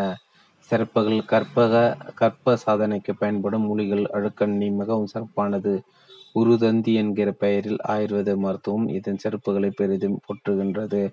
இலைகள் எப்போதும் ஈரக் கசியும் மலை கோரைகள் மலைவாகடம் அகஸ்தியர் வைத்திய பூரணம் கொங்கணர் வாத காவியம் அகத்தியர் சட்டமுனி மற்றும் போகர் நிகண்டு ஆகிய சித்த மருத்துவ நூல் ஆயுர்வேதத்தில் ரசரத்தின சமுச்சயம் ராஜ நிகண்டு போன்ற நூல்கள் மற்றும் எண்ணற்ற மருத்துவ ஓலைச் சுவடிகளிலும் அழுக்கணியின் சிறப்புகள் காணப்படுகின்றன. மேலும் தங்கப் பற்பம் தயாரிப்பதிலும் இதன் சிறப்புகள் குறித்து ஆய்வுகள் மேற்கொள்ளப்பட்டுள்ளன. அகத்தியர் தங்கத்தின் சுருக்கு மூலிகையாகக் குறிப்பிடும் பனிநாக்கி மூலிகை டி. இண்டிகா என்பது உயர்நிலை ஆய்வுகள் மூலம் அறியப்பட்டுள்ளது. ஈழை, இளைப்பு, ஆஸ்துமா வியாதிகளுக்கு அழுக்கணி சிறப்பான மூலிகையாகும். தங்கம் மட்டுமின்றி நாகம், நாகம், சூதம் போன்ற உலோகப் பற்பங்களை எளிதாகத் தயாரிக்கப் பயன்படும் இந்த மூலிகை வாதம், வைத்தியம், யோகம், ஞானம் போன்ற சித்த மருத்துவ பிரிவுகளில் பெரிதும் உபயோகமாகிறது. மேலும் வசிய மூலிகைகளில் ஒன்றாகவும் அழுக்கண்ணி திகழ்கிறது. பனிநாக்கி இண்டிகா சொல்லும் அழுக்கண்ணி சுத்தமுறவே உண்ண நல் பசி உண்டாகும் நானிலத்தில் வல்லபமாய்த் இருக்கும் தன் தேகம் கட்டுப்பெறும் கோதுரையா மாய்மயிலே. குரு. பாதாத்திர குண விளக்கம் மருந்தியல் பண்புகள் அழுக்கண்ணி காரமான மருத்துவப் பண்பு கொண்டது. இது உடலில் உள்ள தாதுக்களை ஊட்டி வளர்த்து உடலை உரமாக்கும் பண்பு கொண்டு திகழ்கிறது. அழுக்கண்ணி பசியைத் தூண்டும். கருவியை வெளியாக்கும். கொடிய நஞ்சுகளை முறிக்கும். ஆயுர்வேத மருத்துவத்தில் உருத்திரவந்தி, உருத்தந்தி, ரோமமஞ்சிகா மற்றும் சிசிரம் ஆகிய பெயர்களால் குறிப்பிடப்பட்டுள்ள இந்த தாவரம் காசநோய் நிவாரணியாகவும், கிருமி நாசினியாகவும், இரத்த பித்தத்திற்கு மருந்தாகவும் பயன்படும் இரசாயனம் கர்ப்பம் என குறிப்பிடப்பட்டுள்ளது. வேதியியல் மற்றும் மருந்தியல் குணங்கள் அழுக்கணி சிற்றினங்களிலிருந்து செம்பழுப்பு நிறமான சாயம் பெறப்படுகிறது. இவை காகிதத்திற்கு சிவப்பு நிறத்தை அளிப்பவை. இது நிலைகள் மற்றும் பிற்பாகங்களில் நாப்தா குயினோன் என்கிற சக்தி வாய்ந்த காரப்பொருள் காணப்படுகிறது. மேலும் பிளம்பாஜின் என்கிற மருத்துவப் பொருளும் காணப்படுகிறது. இது காசநோய் கிருமிகளை அழிக்கவல்லது. இலைச்சாறு பசும்பாலை தயிராக்கும். சிட்ரிக் அமிலம், மாலிக் அமிலம் மற்றும் பிப்சின் நொதிகள் போன்றவை இதில் காணப்படுகின்றன. மேற்கத்திய மருத்துவத்தில் அழுக்கண்ணி மேற்கத்திய மருத்துவத்தைப் பற்றிப் பேசும் மூலிகை நூல்கள் ஹெர்பல் டெக்ஸ்ட், பிரிட்டிஷ் மருத்துவ வாகடம் போன்றவை அழுக்காணி சிவகற்றி என குறிப்பிடப்படுகின்றன. ஆஸ்துமா, காசம், நாட்பட்ட மார்ஜலி, கக்கிரம்பல், வயிற்று பொருமல் போன்றவற்றுக்கு மரு மருந்தாவதாக குறிப்பிடப்பட்டுள்ளது. பாரம்பரிய மருத்துவமும் அழுக்கெண்ணெயும் தேகம் பலமடைய கால் கிராம் அளவு அடுக்கணி இலை தூள் தினமும் ஒரு வேளை ஒரு மண்டலம் சாப்பிட வேண்டும். ஆஸ்துமா கட்டுப்பட ஐந்து அழுக்கணி இலைகளை அரை டம்ளர் நீரில் இட்டு கொதிக்க வைத்து ஒரு பாலடை அளவாக சங்களவு சுண்ட காய்ச்சி வடிகட்டி குடிக்கவும். தினமும் மூன்று வேளை இரண்டு மண்டலம் வரை இவ்வாறு செய்யலாம். பாரம்பரிய மருத்துவர்கள் ரசக்கட்டு தங்க பசுப்பு மற்றும் நாகச்சந்திரம் செய்யவும் அழுக்காணியை பயன்படுத்துகிறார்கள். அழுக்காணி பாதுகாக்கப்பட வேண்டிய பொக்கிஷம். நைட்ரஜன் சத்து குறைந்த மண்ணில் அழுக்கணி விரும்பி வளருவதாக நம்பப்படுகிறது. மேலும் தற்போது இந்த வகை தாவரங்கள் வைத்திருக்க பலராலும் மருத்துவ உபயோகத்திற்கென அதிகமாக சேகரிக்கப்படுவதால் விரைவாக அழிக்கப்படுகின்றன. இவை தடுத்து நிறுத்தப்படுதல் அவசியமானதாகும். தாவரங்கள் சேகரிப்பவராலும் பசை செய்வோராலும் இந்த தாவரம் மேலும் ஆபத்திற்குள்ளாகி உள்ளது. வாணிப ரீதியாக இவற்றை பயிரிட பயன்படுத்தினால் இயற்கையிலிருந்து இவை முற்றிலும் அழிந்து போவது தடுக்கப்படும். கொசுகள் கட்டுப்பட இயற்கையில் சிறு பூச்சிகளை உண்ணும் இயல்பு இயல்பு கொண்ட அழுக்கணி தொட்டிகள் வளர்த்து வீட்டில் வைத்து பராமரித்த அவை பூச்சிகளை, முக்கியமாக கொசுக்களை பிடித்து சாப்பிட்டு மனிதனுக்கு கொசுக்களிலிருந்து பாதுகாலி பாதுகாப்பு அளிக்க வகை வழி வகை செய்யும். மருத்துவத்தில் சிறந்தது அழுக்கணி மூன்று சிற்றினங்கள் டி பெர்மனி எனப்படும் தரையோடு ஒட்டி வளரும் பசி பனி தாங்கிய இனமே அதிகமான மருத்துவ பயனும் குணப்படுத்தும் சிறப்புகளும் கொண்டுள்ளதாக சித்த மருத்துவர்கள் குறிப்பிடுகின்றனர். பனி நாக்கியாக வகைப்படுத்தப்பட்டுள்ளன. டி இண்டிகாவுக்கு உழு ஒழுகண்ணி என்ற மாற்றுப் பெயரும் உண்டு. இதுவும் ரசவாத முறைகளில் சிறப்பிடப்படுகிறது. கொசுவெட்டி எனப்படும் டி பெல்டாடா தாவரம் சிபிலஸ் உள்ளிட்ட பால்வினை நோய்களுக்கான மருத்துவத்தில் பயன்படுவது உயர்நிலை ஆய்வுகளால் உறுதி செய்யப்பட்டுள்ளது. தமிழகத்தில் மூலிகை வளம் மிகுந்துள்ள மலைப்பகுதிகளான அகஸ்தியமலை, கொல்லிமலை, பச்சைமலை, வெள்ளிமலை போன்ற இடங்களிலும், குரும்புரம், சூனாம்பேடு, சூனாம்பேடு, மேலூர் மற்றும் கோவை மாவட்டத்தின் பல பகுதிகளிலும் சிறு சில இடங்களில் மட்டும் அழுக்கண்ணி இயற்கையாக வளர்வது பூர்வீகத்தால் பதிவு செய்யப்பட்டுள்ளது. தொழுக்கண்ணி வளரியல்பு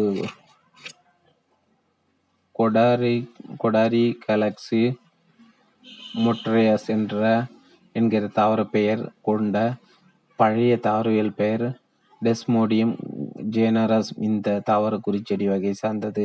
சில நேரங்களில் குறிப்பாக தோட்டங்களில் வளர்ந்திருக்கும் சூழ்நிலைகளில் புதர்ச்செடி போன்ற தோற்றத்துடன் பெரிதாக வளர்ந்திருக்கும் பொதுவாக ஒன்றடி முதல் ஐந்து அடி வரை உயரமாக வளர்பவை. இலைகள் வெளிர் பச்சை நிறம். மூன்று சிற்றிலைகள் ஆனவை. நடு இலை பெரியது.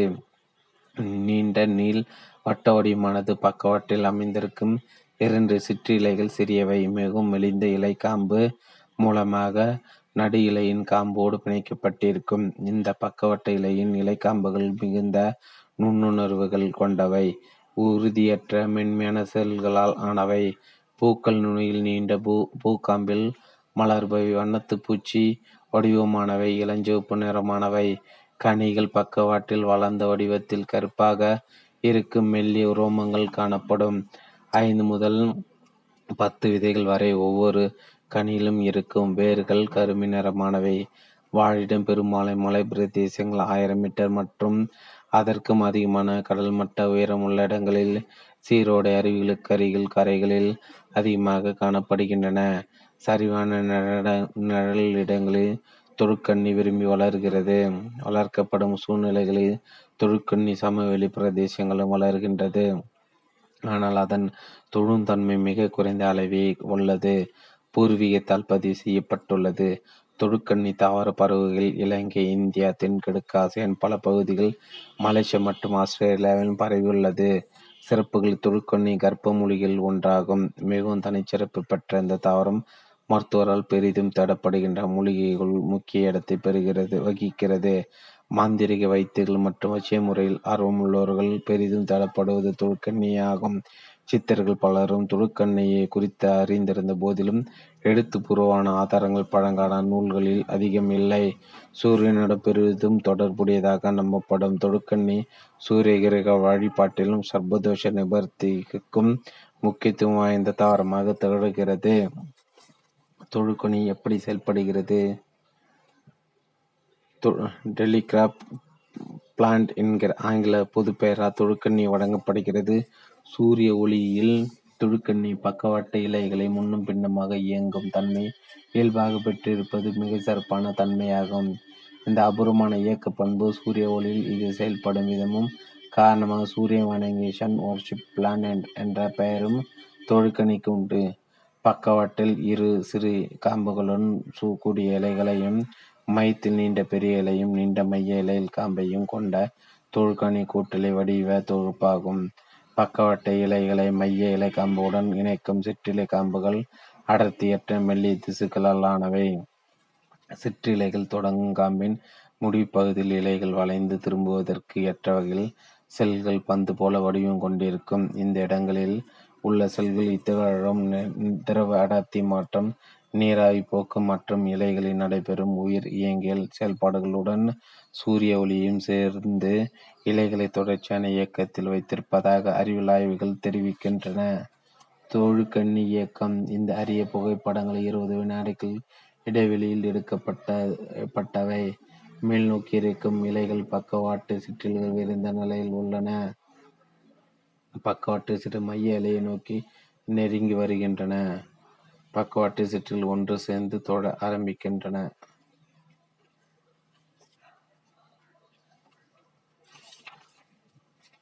சூரிய வெளிச்சம் இல்லாத சூரிய வெளிச்சம் இலைகளில் படாத பகல் நேரங்களில் துடுக்கணி இலைகளின் இயக்கம் குறைந்த அளவில் நிகழ்கிறது. இரவு நேரங்களில் இயக்கம் இருப்பதில்லை. தொழுக்கண்ணியின் இயக்கம் இரண்டு வகையாக நிகழ்கிறது. முதலாவதாக பக்கவாட்டல்கள் மேலும் கீழுமாக அசைகின்றன. இரண்டாவது வகையில் பக்கவாட்டல்கள் தங்களது மெல்லிய காம்பினை மடக்கி ஒன்று சேரும் வகையில் நெருங்கி வந்து கைகூப்பி வணங்குவது போல் ஒன்றாக சேர்கின்றன. இந்நிலையில் இலை மையத்தில் உள்ள பெரிய இலையை நோக்கி வணங்குவது போன்ற தோற்றத்துடன் இருக்கும். இதனாலே தொழுகணி என்கிற பெயர். அடுத்த சில வினாடிகள் இவை பிரிந்து மீண்டும் தங்களது பழநிலையை அடைகின்றன. தெளிவுக்கு புகைப்படங்களை காண்க. தோராயமாக ஒரு நிமிடத்திற்கு இந்த இயக்கம் முழுமையை பெறுகிறது. பிறகு எவ்வித ஓய்வு இடைவெளியுமின்றி மீண்டும் அடுத்த சுற்று ஆரம்பமாகிறது.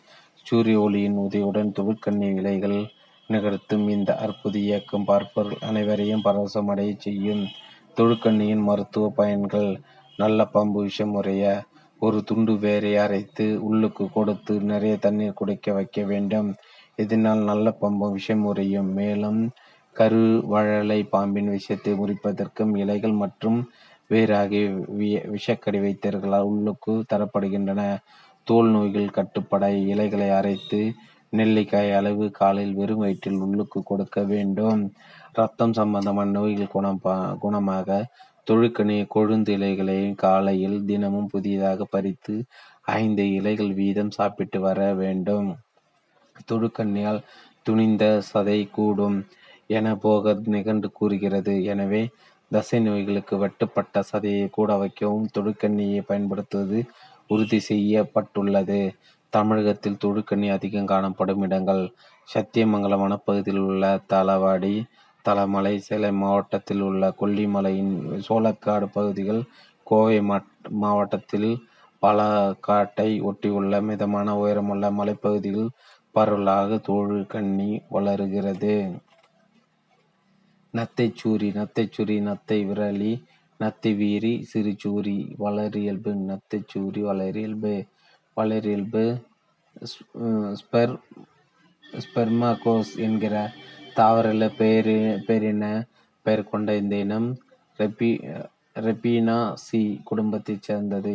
இவை பெரும்பாலும் தரையில் படர்ந்து அல்லது அரிதாக நிமிர்ந்த நிலையில் வளரும் சிறு செடிகள். இலைகள் குறுக்கு மறுக்கானவை, வட்ட அடுக்கானவை, காம்பற்றவை. இலையடி சிற்றில்கள் காம்பின் அடியில் காணப்படும். இவை முள் போன்ற உரோமங்கள் ஆனவை. மலர்கள் நாலு அங்கமானவை. அல்லிதழ்கள் புனல் வடிவமானவை. நாலு மடல்களுடன் பின்னோக்கிய நிலையில் வளர்ந்தவை.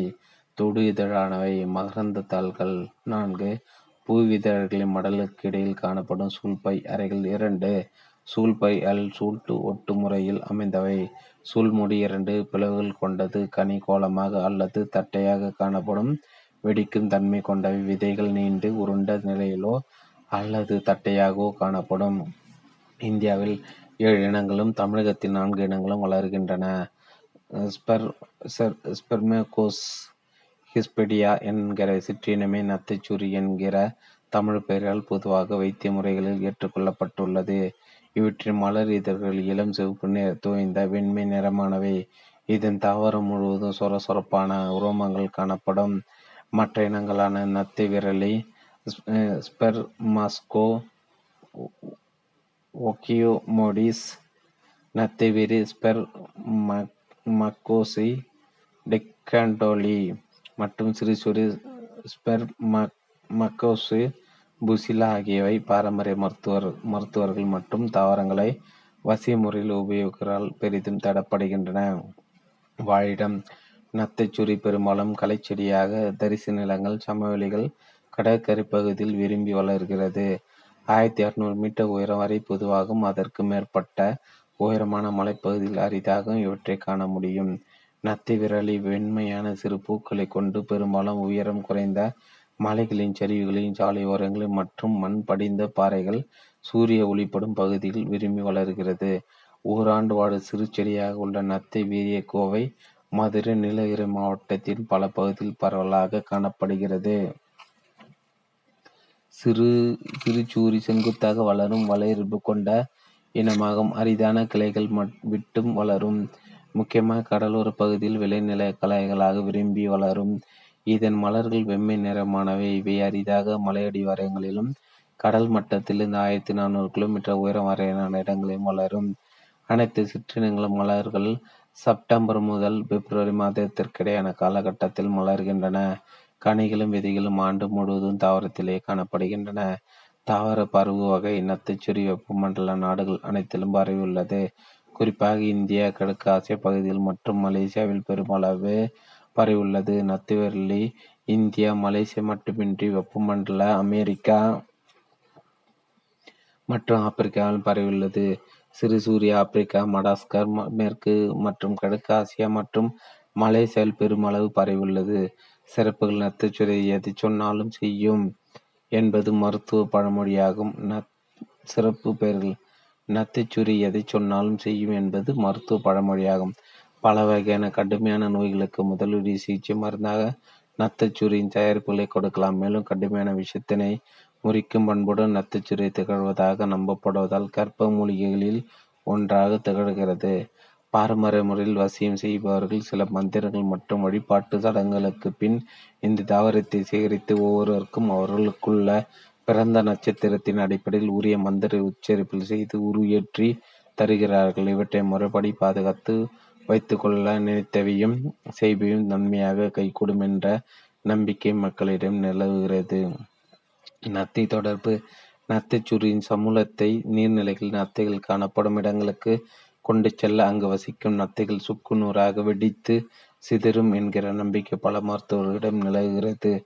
நத்தை தொடர்பு நத்தைச்சுரியின் சமூகத்தை நத்தை தொடர்பு நத்தைச்சூரியின் சமூலத்தை நீர்நிலைகள் நத்தைகள் காணப்படும் இடங்களுக்கு கொண்டு செல்ல அங்கு வசிக்கும் நத்தைகள் சுக்கு நூறாக வெடித்து சிதறும் என்ற நம்பிக்கை பல மருத்துவர்களிடம் நிலவுகிறது. எனினும் முனைவரால் இந்த கருத்து இதுவரை உறுதி செய்யப்படவில்லை.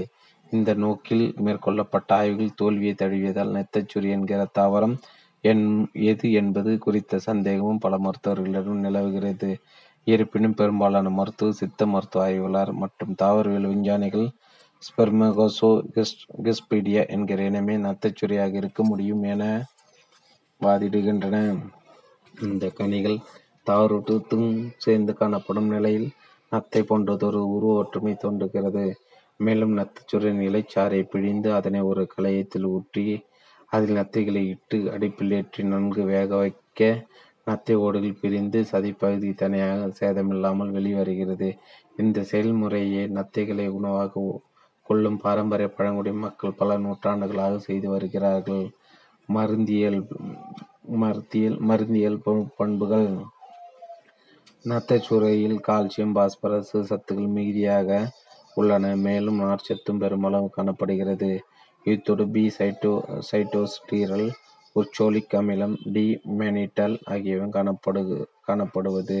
அறியப்பட்டுள்ளது. விதைகளில் மேற்கொள்ளப்பட்ட ஆய்வுகளில் புரதச்சத்துக்கள் பென்டோசான்கள் நீரில் கரையும் தன்மை கொண்ட மியூசிலேஜ் புளோ புளோவானாய்டுகள் ஐஸ்ரோனிடின் ஆகியவை காணப்படுவது அறியப்பட்டுள்ளது. சிறு சூரிய இனத்தின் நிலைகளில் மேற்கொள்ளப்பட்ட ஆய்வுகளில் புரதம் கால்சியம் பாஸ்பரசம் ஹை ஹெக்ஸோசனல் பால்மெடிக் அமிலம் உர்சோலிக் அமிலம் பிசைட்டோனிடன் பொட்டாசியம் ஆக்சிலேட் மினிட்டல் லக் லாக்டோஸ் மற்றும் குளுக்கோஸ் ஆகியவை காணப்படுவது அறியப்பட்டுள்ளது. மேலும் zero point zero zero six PPM அளவிற்கு அயோடின் சத்தும் உள்ளது. இத்துடன் பல வகையான அல்கலாய்டுகளும் காணப்படுவது உறுதி செய்யப்பட்டுள்ளது. மருத்துவ பயன்கள் காய்ச்சல் தலைவலி குணமாக நத்தைச்சுரின் முடிச்செடியை முறைப்படி சுத்தம் செய்து சிறு சிறு துண்டுகளாக செய்து நீரில் இட்டு கஷாயம் செய்து குடிக்கலாம். மூக்கின் சளி படலாயிற்சி மற்றும் சளி தொல்லை கட்டுப்பட இலைகளை சுத்தம் செய்து கஷாயமாய் உள் உள்மருந்தாக கொள்ள வேண்டும். பல்வலி குணமாக வேர் கஷாயத்தை வாயிலிட்டு கொப்பளிக்க வேண்டும். ரத்தம் மூலம் சிறுநீரக கற்கள் குணமாக இலைச்சாறு பிழைந்து முறைப்படி உள்ளுக்கு சாப்பிட்டு வர வேண்டும். பாரம்பரிய மருத்துவத்தில் ரத்தச்சுரி தீராத நோய்களுக்கான மருத்துவத்தில் நத்தச்சுரை கற்பக மருந்தாக சேர்க்கப்படுகிறது. வசிமுறை மற்றும் மாந்திரிக முறை மருத்துவத்திலும் இந்த தாவரம் சிறப்பிடம் பெறுகிறது. ஒரிசாவின் பழங்குடி மக்கள் இதன் சாற்றை கண் சிவப்பு கண் கூச்சத்திற்கான மருந்தாக கண்ணில் இடுகிறார்கள். பாரம்பரிய முறையில் குழம்பி பாரம்பரியமுள்ள குழம்பி தயாரிப்பதற்கான மூலப்பொருள் இந்த தாவரத்திலிருந்து பெறப்படுகிறது. விதைகளை அரைத்து தயிருடன் சேர்ந்து கலக்கி வயிற்றுப்போக்கு சிறுபதிக்கான உள் மருந்தாக தரப்படுகிறது. மேலும் தொற்று நோய்கள் மற்றும் காயங்களை கழுவும் நீர்மம் தயாரிப்பிலும் நத்தைச்சுரி பயன்படுகிறது. பிற தகவல்கள் நத்தைச்சுரியின் சமூலம் வறட்சி காலத்தில் பயன்பட கீரை உணவாக இந்தியாவின் பல பகுதிகளில் பயன்பாட்டில் உள்ளது. பொதுவாக கால்நடைக்கான குளிர்கால உணவாக இது தரப்படுகிறது. பெரும்பாலும் எருமைகளை இதை விரும்பி உண்கின்றன. பாசுகள் இதை தனியாக உண்பதை விரும்புவதில்லை. எனவே சில வகையான புல்லினங்களுடன் சேர்த்து உணவாக தரப்படுகிறது. தேயிலை பயிரிடப்படும் மலைப்பகுதிகளின் தோட்டங்களில் மேற்புற மண் அரிப்பை தடுக்கும் செடியாகும் நத்தைச்சுரி விளங்கு விளங்கப்படுகிறது.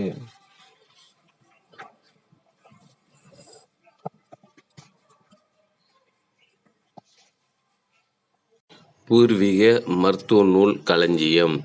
மூலிகையில் பாரம்பரிய மருத்துவம். நலவாழ்வு நூல். நூற்றி ஐம்பத்தி ஏழாம் பக்கம் தொடர்ச்சி. பேய் மிரட்டி பேய் மிரட்டி இரட்டை பேய் மிரட்டி மலை பேய் மிரட்டி நரி மிரட்டி. வளர் வளர் இயல்பு. வளரியல்பு பல ஆண்டுகள் உயிர் வாழும் மனமுடைய புதர் போன்ற அடர்ந்த நேராக நிமிர்ந்து வளரும் வளரியல்பு கொண்ட துணை குறிஞ்செடி இனம். அனசோ மில்ஸ் இண்டிகா என்கிற தாவரவியல் பெயர் கொண்ட இந்த தாவரம் நறுமண தாவரங்களை கொண்ட துளசி குடும்பத்தை லாமினாசியை சார்ந்தது. கட்டைத்தன்மை கொண்ட தடித்த செடியான இது பொதுவாக ஒரு மீட்டர் முதல் இரு ரெண்டு மீட்டர் வரை உயரம் வளரக்கூடியது. இலைகள் முட்டை தலைகீழ் முட்டை வடிவமானவை எட்டு சென்டிமீட்டர் வரை நீளமும் நாலு சென்டிமீட்டர் வரை அகலமும் கொண்டவை. மலர்களை தாங்கும் பூங்கதிர்கள் ஏழிலிருந்து பதினாறு சென்டிமீட்டர் உயரமானவை. அல்லி இதழ்கள் இளஞ்சிவப்பு அல்லது செரு செங்கரு நீளமானவை. பெரியவை. இதன் பூக்களை சுரக்கும் தேனுக்காகவும் இந்த தாவரத்தின் நறுமணத்திற்காகவும் எறும்புகளும் தேனீக்களும் எப்போதும் இதன் பூக்களில் குடிக்கொண்டிருக்கும் முழு தாவரம் கற்பூர மனம் கொண்டு திகழும் தாவரத்தின் சிறு கிளைகள் மென்மையான உரோமங்களைக் கொண்டு கூரான நான்கு பட்டைகளானவை. இலைகள் திசு போன்றவை. விளிம்பு வளைவு பற்கள் வெளிநோக்கியவை. பேய் மிரட்டி வளர் இயல்பு. வாழிடம் வெப்பமண்டல பகுதிகள் மிதவெப்ப பகுதிகளில் வியப்பித்திருக்கும் இந்த சிறப்பினம் இலங்கை, இந்தியா, கிழக்கு ஆசியா, மலேசியா ஆகிய நாடுகளில் பெருமளவு பரவியுள்ளது. இந்தியாவில் மூன்று சிற்றினங்களும் தமிழகத்தில் இரண்டு சிற்றினங்களும் இயல்பாக வளர்கின்றன. பொதுவாக சமவெளிகள், கடற்கரை ஓரங்கள், பாழ்நிலங்கள், நீரோடைகள் மற்றும் வேலிகளில் செறிந்து வளர்கின்றன. மலைப்பிரதேசங்கள் ஆயிரத்தி நானூறு மீட்டர் உயரம் வரை சரியான சரிவுகளில் குறைந்த அளவில் இந்த தாவரத்தை காண முடியும். ஆண்டு முழுவதும் மலர்களும் கனிகளும் தாவரத்தில் காணப்படும். சிறப்புகள் பேயை விரட்டுவது விரட்டுவதில் பேய் மிரட்டிக்கு நிகரில்லை என்பது மருத்துவ பொன்மொழியாகும். பேயை விரட்டுவதில் பேய் மிரட்டிக்கு நிகரில்லை என்பது மருத்துவ மொழி பொன்மொழியாகும். பல்வேறு மருத்துவ பயன்கள் இருந்தபோதும், பேய் விரட்டும் செய்கைக்காகவே பாரம்பரிய மருத்துவர்களாலும், மந்திர வித்தைகள் செய்பவர்களாலும் இத்தாவரம் பெரிதும் தேடப்படுகிறது.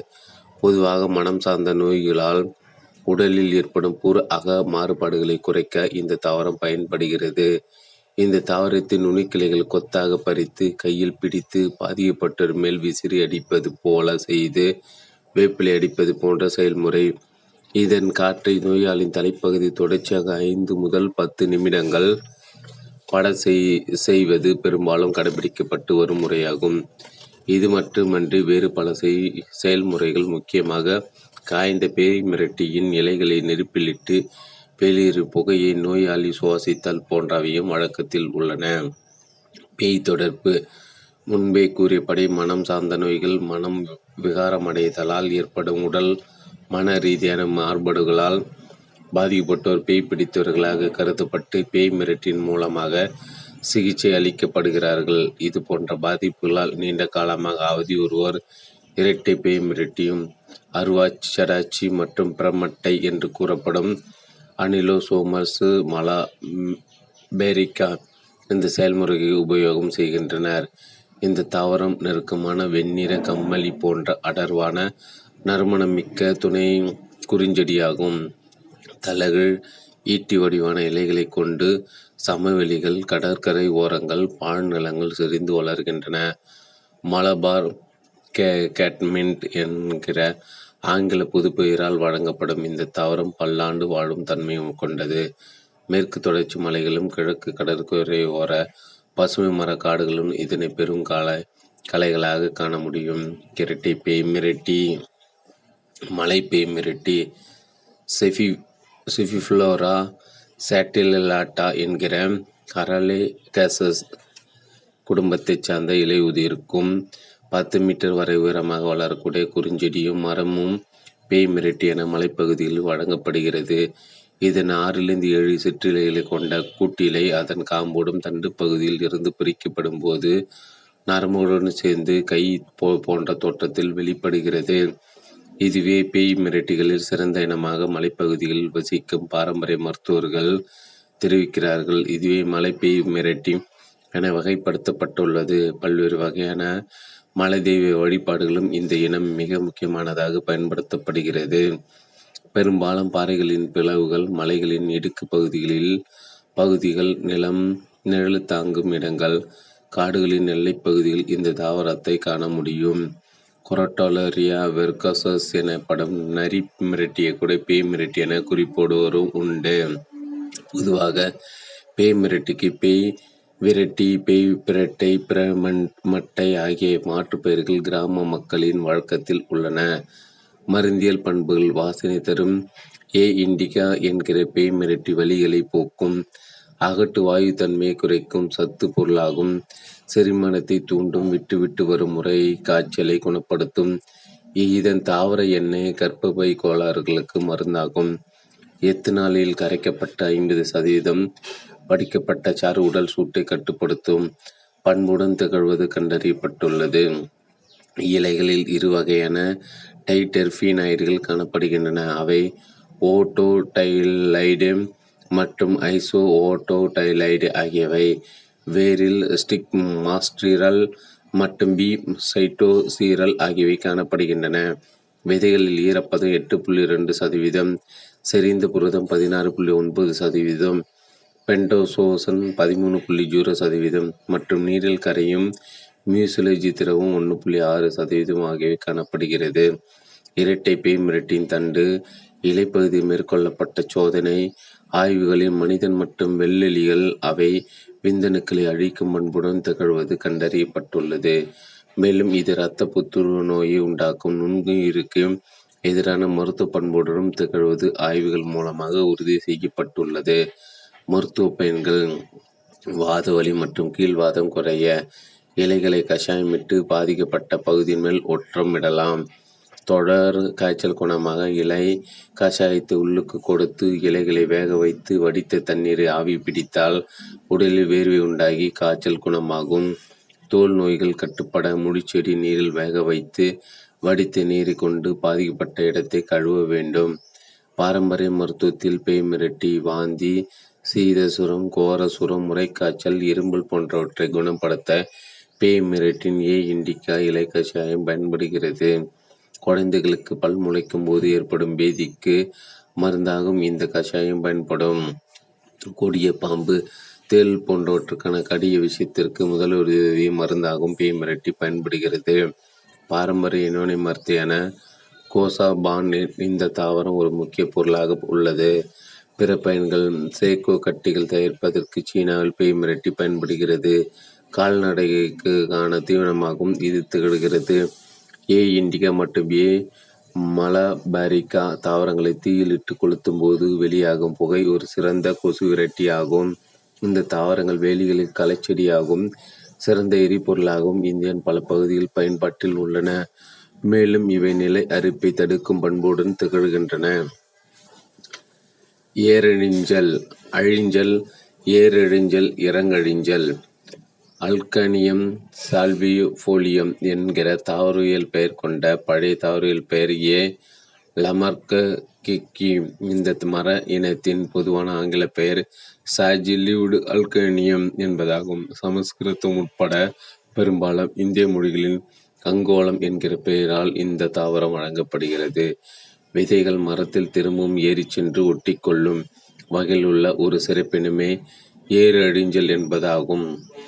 சில தாவரவியல் ஆய்வாளர்கள் அழிஞ்சலை அல்கனியம் டெக்கபெட்டலம் என்றும் ஏரழிஞ்சலை அல்கோனியம் ஹெக்சாபெட்டலம் என்றும் வகைப்படுத்தியுள்ளனர். அக்காலம் அங்ககாலம் அங்கோலம் போன்ற தமிழ் பெயர்களும் ஏரழிஞ்சலுக்கு உள்ளன. இது அல்கேனேசிஸ் என்கிற தாவரவியல் குடும்பத்தைச் சேர்ந்தது. ஏரழிஞ்சியல் வளரியல்பு வளரியல்பு பத்து முதல் பதினைந்து மீட்டர் வரை உயரமான சில நேரங்களில் கூர்மையற்ற முட்கள் கொண்ட இலையுதிர் மரம். அடிமரத்தின் தண்டுகளில் சிறு துளைகள் காணப்படும். மரப்பட்டைகள் ஆழமான பிளவுகளுடன் கூடியவை. இலைகள் மாற்றடுக்கு முறையில் நீள்வட்ட வடிவமானவை. இருபால் மலர்கள். அல்லி இதழ்கள் பத்து. வெண்மையானவை. நீண்டு மெலிந்து அடிப்பகுதியில் இணைந்தவை. மகரந்தத் தாள்கள் இருபது வரை காணப்படும். மகரந்தக் கம்பிகள் நீண்டு மெலிந்தவை. அடிப்பகுதியில் உரோமங்கள் கொண்டவை. சூல்பை கீழ்மட்டமானது. பம்பரமானது. அரைஒண், சூல்ஒண், சூல்முடி சிரவடிவமானது. பழங்கள் கோள வடிவமானவை. இரண்டு புள்ளி ஒன்று சென்டிமீட்டர் முதிரும் போது ஆரஞ்சு சிவப்பு வண்ணமானவை. உண்ணக்கூடியவை. விதை ஒன்று. முட்டை வடிவமானது. ஒன்று புள்ளி ஜீரோ அஞ்சு சென்டிமீட்டர் அளவுடையது. பிப்ரவரி மாதத்தில் இலையுதிர்க்கும். பிப்ரவரி ஏப்ரல் மாதங்களில் மனமுள்ள மலர்களைக் கொண்டிருக்கும். இளந்தளிர்கள் மே மாதத்தில் காணப்படும். கனிகள் ஏப்ரல் முதல் ஜூலை வரை காணப்படும். வாழிடம் இந்தியா ஆப்பிரிக்காவின் கொரோமோ தீவுகள் இலங்கை பர்மா கிழக்கு மற்றும் தென்கிழக்கு ஆசியாவில் இவை பரவியுள்ளன. வெப்பமண்டல காடுகள் இயல்பாக பரவியுள்ளன. இந்த தாவரங்கள் அரிதாக சில நேரங்களில் வேலிகளிலும் வளர்க்கப்படுகின்றன. உலகம் முழுவதும் அழிஞ்சலின் இருபத்தி ரெண்டு சிற்றினங்கள் வியாபித்துள்ளன. இந்தியாவில் இரண்டு இனங்கள் இயல்பாக வளர்கின்றன. தமிழகம் தென்னிந்தியாவின் மலடிவாரங்களில் தொள்ளாயிரம் மீட்டர் உயரம் வரை பரவியுள்ளன. கிழக்கு கடற்கரையில் கடற்கரை ஒட்டி ஆங்காங்கே முட்புதர்கள் காடுகளிலும் ஓரத்திலும் கோவில் காடுகளிலும் ஏரிக்கரைகளிலும் அழிஞ்சலை காண முடியும். சிறப்புகள் ஏரழிஞ்சல் மரத்திலிருந்து விழும் விதைகள் தாய்மரத்தைச் சென்று சேருவதைப் போல கடவுள் படைக்கப்பட்ட நாம் கடவுளை சென்று அடைய வேண்டும் என்கிறார் காஞ்சி மகாபெரியவர். சிறப்புகள் ஏரழிஞ்சல் மரத்திலிருந்து விழும் விதைகள் தாய்மரத்தைச் சென்று சேருவதைப் போல் கடவுளால் படைக்கப்பட்ட நாம் கடவுளை சென்று அடைய வேண்டும் என்கிறார் காஞ்சி மகாபெரியவர். விருக்ஷா யுர்வேதம் எனப்படும் தாவரங்களுக்கான ஆயுர்வேதத்தில் ஏரழிஞ்சலைப் பற்றியும் அதன் எண்ணெயின் சிறப்புகள் பற்றியும் தெளிவாக விளக்கப்பட்டுள்ளது. பல நூற்றாண்டுகளாக தமிழகத்தின் பழங்குடியினத்தோர் மேற்கொண்டு வரும் சித்து ஜால வித்தைகளில் ஏறெறிஞ்சல் மரத்தின் விதைகளிலிருந்து தயாரிக்கப்படும் கருமை இதுவே அங்கோல மை பயன்பட்டு வந்துள்ளது இதன் மூலமாக தாவர விதைகளின் முளைக்கும் திறனையும் வேகத்தை பன்மடங்கு து துரிதப்படுத்தும் மாங்கொட்டை நெல் கேழ்வரகு போன்றவற்றை முன்கூட்டி இந்த மையால் பதப்படுத்தி வைத்து கொண்டு உரிய பாரம்பரிய வழிபாட்டிற்கு பின் மண்ணில் நட்ட ஒன்றிலிருந்து ரெண்டு மணி நேரத்துக்குள்ளாக முளைக்க வைக்க முடிவதாக பழங்குடி மக்கள் தெரிவிக்கிறார்கள். கருமையினால் செய்யப்படுவதன்றி வேறு முறைகளில் அழிஞ்சல் தைலமோ அல்லது வேறு தயாரிப்புகளோ செய்யும் போது அவை உரிய பலன்களை தருவதில்லை. வாழை வடித்தல் முறையில் அழிஞ்சல் கொட்டைகளிலிருந்தும் ஏரழிஞ்சல் கொட்டையிலிருந்தும் தயாரிக்கப்படும் பிழைப்படும் எண்ணெயானது தாவரங்களின் இயல்பான வளர்ச்சியை தூண்டக்கூடிய தன்மையுடன் இருப்பதாக பூர்வங்க ஆய்வுகள் தெரிவிக்கின்றன. ஏரெஞ்சல் செயல்படும் முறை ஏரெனில் முதிர்ந்த பழங்கள் அனைத்திலும் கனித்தோலுக்கு சிறு புழு காணப்படுகிறது. சில வகையான பூச்சிகள் ஏரெறிஞ்சல் பூக்களிடத்தில் மகரந்த சேர்க்கை நிகழ்த்தும் போது அதில் முட்டையிடுவதால் இது நிகழ முடியும். பழங்கள் மரத்திலிருந்து தரையில் விழுந்த பின்னர் இந்த புழுக்கள் செயல்பட ஆரம்பிக்கின்றன. பழத்தை மரத்தின் மீது கொண்டு சேர்க்கும் பணியை செய்வது இந்த சிறு புழுக்களே இந்த செயல்முறையின் போது பழத்திலிருந்து விதைகள் வெளிப்பட விதைகளினுள் சென்று இந்த புழுக்கள் இயக்கத்தை தொடர்ந்து மேற்கொள்கின்றன செங்குத்தாக பத்திலிருந்து பதினைஞ்சு மீட்டர் உயரம் வரை கூட விதைகளை இந்த புழுக்கள் தாங்கி செல்கின்றன. தெளிவுக்கு படங்களை காண்க. ஒரு மா மாதத்திற்கு மேலாக ஏறெணிச்சல் மரங்களோட முதன்மை ஆஸ் ஆசிரியர் தங்கியிருந்து மேற்கொண்ட ஆய்வுகளில் இது உறுதி செய்யப்பட்டுள்ளது. இறங்கழிஞ்சல் என்னும் ஒரு இனம் இருப்பதாக பாரம்பரிய மருத்துவர்கள் தெரிவிக்கிறார்கள். இதன் கனிகள் மரத்திலிருந்து விழும்போதே சிதறி வெகு தொலைவில் சென்றுவிடும். மருந்து ஏறெஞ்சல் மரங்கள் தாய் மரத்தை சென்றடைவதன் நிலைகள். ஒன்று விதைகள் தரையிலிருந்து அடிமரத்தில் ஏறத் தொடங்குகள். இரண்டு விதைகள் ஐந்து மீட்டர் உயரத்தில் ஏறிய நிலை. மூன்று விதைகள் தொகுப்பாக பத்து மீட்டர் உயரத்தில் ஏறிய நிலை. நான்கு விதைகள் பதினைஞ்சு மீட்டர் உயரத்தில் தாய்மத்தின் கிளைகளை சென்றடைதல். ஏறியஞ்சல் கஞ்சி கனி ஏறியஞ்சல் கனி. மருத்தியல் பண்புகள் வேறுபட்ட இலைகள் விதை ஆகியவை மருத்துவ பண்புகள் கொண்டவை. வேறுபட்டை புழு கொள்ளும் காய்ச்சல் உண்டாக்கும் தோள்பட்டை வியாதிகள் மற்றும் காய்ச்சலுக்கு மருந்தாகும் பட்டையில் ஜீரோ புள்ளி எட்டு ரெண்டு சதவீத அளவு அலஞ்சைன் என்னும் ஆல்காய்டு நிரம்பியுள்ளது இது இரத்த அழுத்தத்தை தற்காலிகமாக குறைப்பதுடன் இதயத்தின் செயல்பாட்டையும் சீர்கட செய்கிறது. விதைகளை ஜீரோ புள்ளி ரெண்டு சதவீத அளவிற்கு ஆல்கலாய்டுகள் மற்றும் ஸ்டீரல் ஆகியவை நிரம்பியுள்ளன மேலும் மிக குறைந்த அளவில் கொழுப்பு எண்ணெயும் காணப்படுகிறது. மருத்துவ பயன்கள் பாம்பு கடி விஷயம் கட்டுப்பட பாரம்பரிய மருத்துவத்தில் கூட்டு மருந்தாக ஏறெறிஞ்சல் மரப்பட்டை சேர்க்கப்பட்டு பாம்பு கடிக்கான உள் மருந்தாக தரப்படுகிறது. கை கால் வலி குணமாக பழங்களை பிழிந்து வெளியாகும் குழ குழப்பான திரவத்தை மேல் பூச்சாக பற்று போடலாம். கிராணி குண்மம் குணமாக இலையை அரைத்து ஒரு கிராம் அளவாக காலை மாலை வேலைகளில் உள் மருந்தாக கொடுத்து வர வேண்டும். தோல் நோய்கள் அரிப்பு கட்டுப்பட அழிஞ்சல் எண்ணெயை பாதிக்கப்பட்ட இடத்தில் மேல் பூச்சாக தடவி வர வேண்டும்.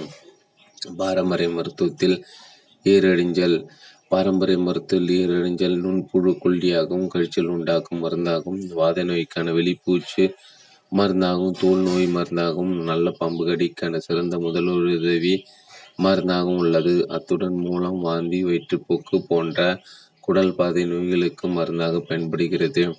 பழங்கள் மலமிளக்கும் சளியை வெளியிட்டும் வீக்கம் மற்றும் இரத்த நோய்களை குணமாக்கும் தன்மை கொண்டிருப்பதாக நம்பப்படுகிறது. பிற பயன்கள் ஏரிழிஞ்சல் மரத்தின் சிறு குச்சிகள் வீடுகளின் முன் வாயில் கட்டப்படுவதுண்டு.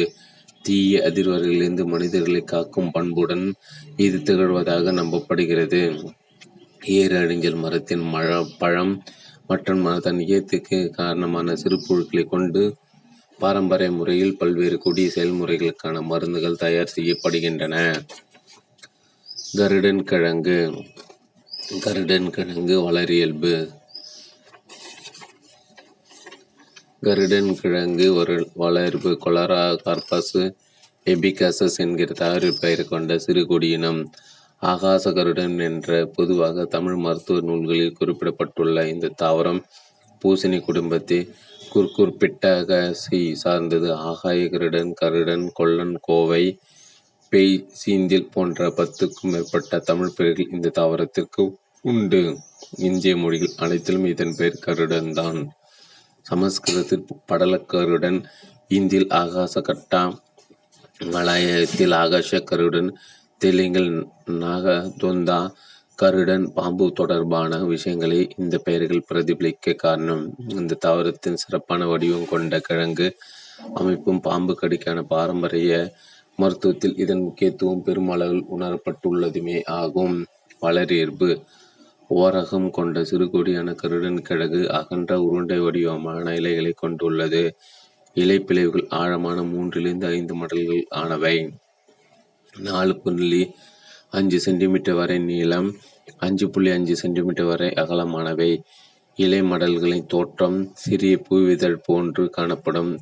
பற்று கம்பிகள் கொண்டவை ஆனால் பற்று கம்பிகள் கிளைகளற்று ஒரே கம்பியாக காணப்படும். ஆண் பெண் பூக்கள் தனித்தனியானவை. ஆண் மலர் நீண்ட கொத்தாக ரெசிம் வகை மஞ்சரில் மலர்கின்றன. இவை ஒன்று புள்ளி அஞ்சு சென்டிமீட்டர் வரை நீளமும் ரெண்டு புள்ளி மில்லிமீட்டர் குறுக்களவும் கொண்டவை. இதழ்கள் மணி வடிவம் பசுமை கலந்த மஞ்சள் நிறமானவை. சூழல் குழல் போன்ற தோட்டத்தில் காணப்படும். இது நடுவில் தனித்தனியான மகரந்த தாள்கள் சொருகப்பட்டிருக்கும். இதில் காணப்படும் சூலகம் மலர்தன்மையுடன் தெளிவற்று இருக்கும். பெண் மலர் தனியானது ரெண்டு மில்லிமீட்டர் வரை காணப்படும். இதழ்கள் மஞ்சள் நிறம் சூழ்பை நீண்டு உரு உருண்ட முட்டை வடிவமானது. அழகு போன்றது. இதில் எட்டு முதல் பத்து சூழ்கள் காணப்படும். கணினில் வட்டமானது அழகு போல் நீண்ட நீண்டது. முடிவுடன் அல்லது ரோமங்கள் இன்றி ஒன்று புள்ளி அஞ்சு இன்ட்டு ஜீரோ புள்ளி ஏழு சென்டிமீட்டர் அளவில் காணப்படும். விதைகள் முட்டை அல்லது கோள வடிவமாக வழுவழுப்புடன் தடித்து காணப்படும். மலர்கள் டிசம்பர் முதல் மார்ச் வரை காணப்படும். கனிகள் ஜனவரி முதல் காணப்படும். காய் கனிகளில் வெண்ணிறமான புள்ளிகளுடன் பச்சை வண்ணமும் கலந்து காணப்படும். வாழிடம் இந்தியா மேற்காசியா ஓமன் வடக்கு மற்றும் கிழக்கு வெப்பமண்டல ஆப்பிரிக்காவில் கருடன் கிடங்கு பரவியுள்ளது இந்த சிறப்பினத்தை பெரும்பாலும் அடர்ந்த புதர்களில் தாழ்வான மலைச்சரிவுகளில் முன்னூறு முதல் எட்நூறு மீட்டர் வரை உள்ள கடல் மட்ட உயரங்களில் காணப்பட காணலாம். தென்னிந்தான் கிழக்கு தொடர்ச்சி மலைகளில் இவை ஆங்காங்கு பரவியுள்ளன பஞ்சாப் சிந்து நதி பிரதேசங்கள் குஜராத் மகாராஷ்டிரத்தின் தெற்கு பகுதியில் மற்றும் தக்கான பீடபூமி பகுதிகளிலும் கருடன் கிழங்கை காண முடியும். மருந்தியல் பண்புகள். கருடன் கிழங்கு கொடியின் வேர்ப்பகுதி அடைந்து கிழங்காக உருமாற்றம் பெற்றுள்ளது. இந்த கிழங்கு பகுதியும் அதை சுற்றியுள்ள வேர்ப்பகுதியுமே பெரும்பாலும் மருத்துவத்தில் பயன்படுகின்றன.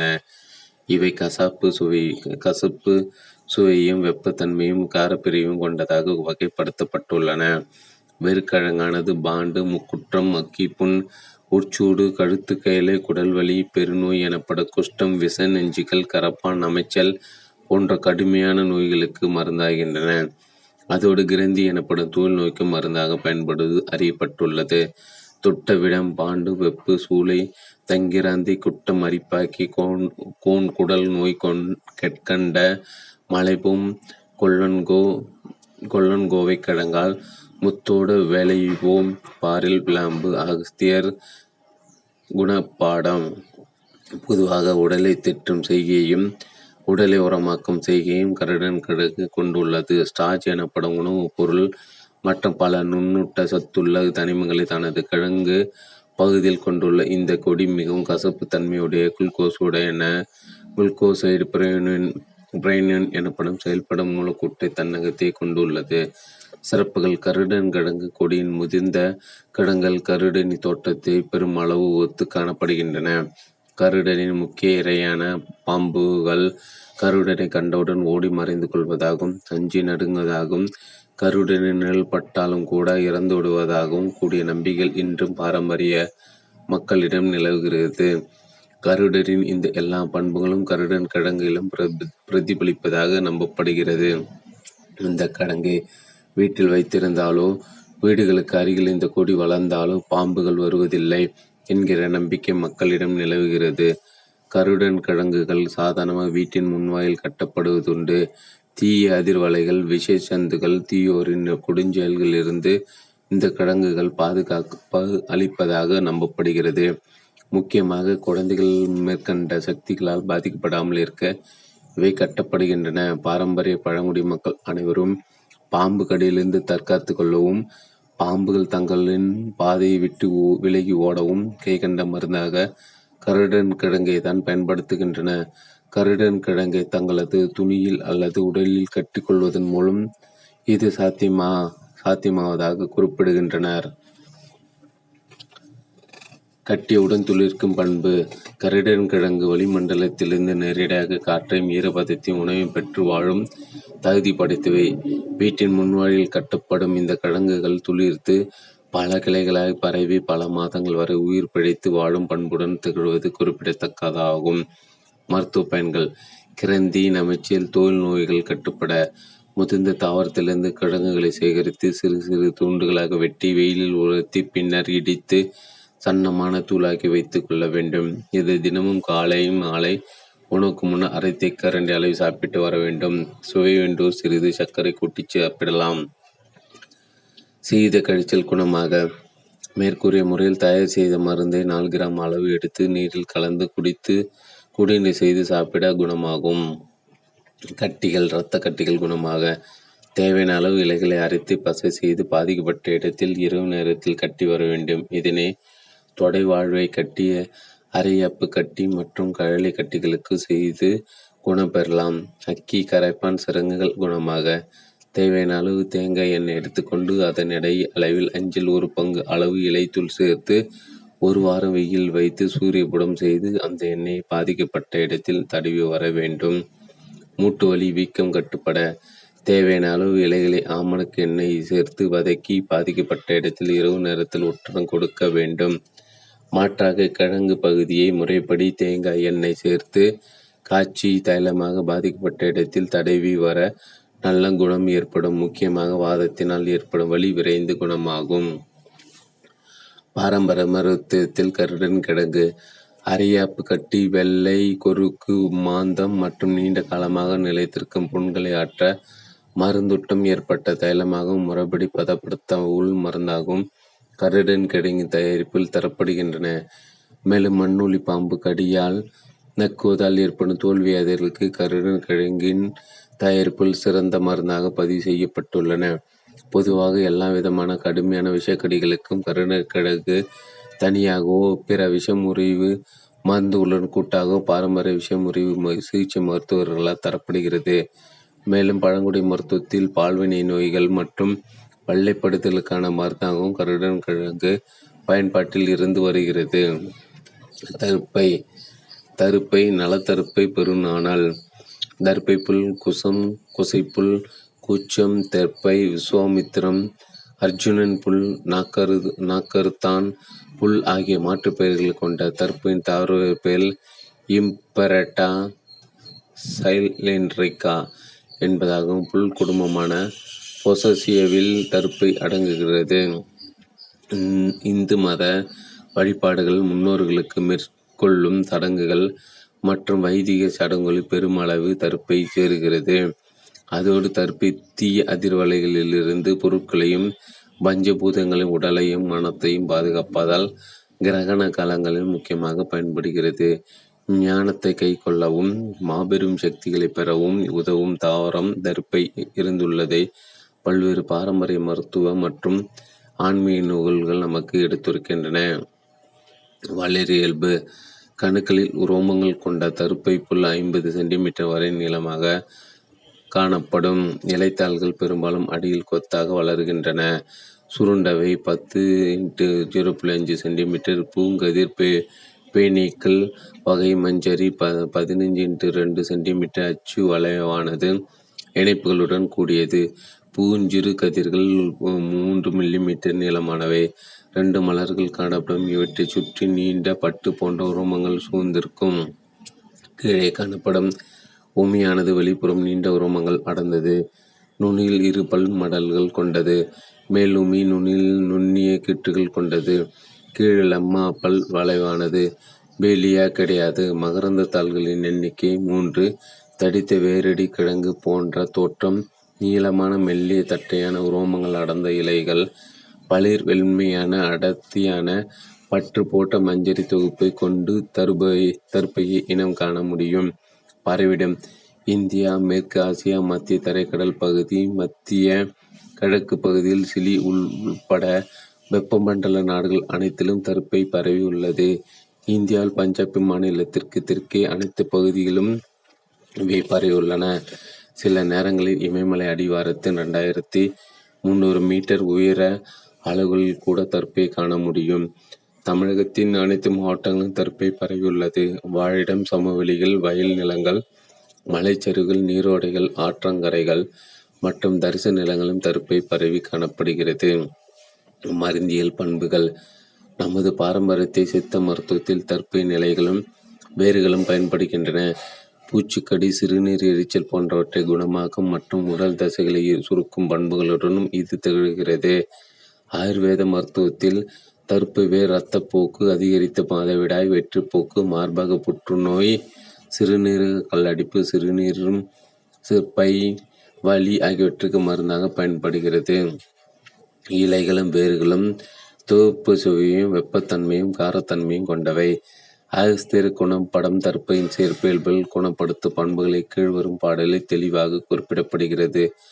தோடும் சிறிய விடஞ்சி சோறாக்க பம்பெருக்கஞ்சு சாடுஞ்சு சகல சுரந்தாமியவை யோடும் அரிப்பு மகளும் அடல் வேள்வி கற்காந்த தருப்பு என்னும் புல்லுக்குதான் தருப்பை புல்லினால் சிறிய நஞ்சுகள் சுரம் நீர் வேட்கை மற்றும் அமைச்சல் குணமாகும் என்பதுடன் உடல் சுறுசுறுப்பையும் உண்டாக்கும் என்கிறார் அகஸ்திய முனிவர் தற்பை புள்ளினால் சிறிய நெஞ்சில் சுரம் நீர் வேட்கை மற்றும் அமைச்சல் குணமாகும் என்பதுடன் உடல் சுறுசுறுப்பை உண்டாக்கும் என்கிறார் அகஸ்திய முனிவர் வேர்க்கிழங்கள் ட்ரைடெர்பீனாய்டுகள் காணப்படுகின்றன. இதில் சைட்டுலின்ட்ரான் ஆரோடியன் ஃபெரோனல் ஐஸ்ரோ அப்நார்மல் செமினாரல் ஆகியவை பொதிந்துள்ளன. இலைகளில் வைட்டமின் ஏ மற்றும் இ சத்துக்கள் காணப்படுகின்றன. கொழுந்து இலைகள் புரோதம் நார்ப்பொருட்கள் கால்சியம் நைட்ரஜன் பாஸ்பரஸ் மற்றும் மாவு பொருட்களும் காணப்படுகின்றன.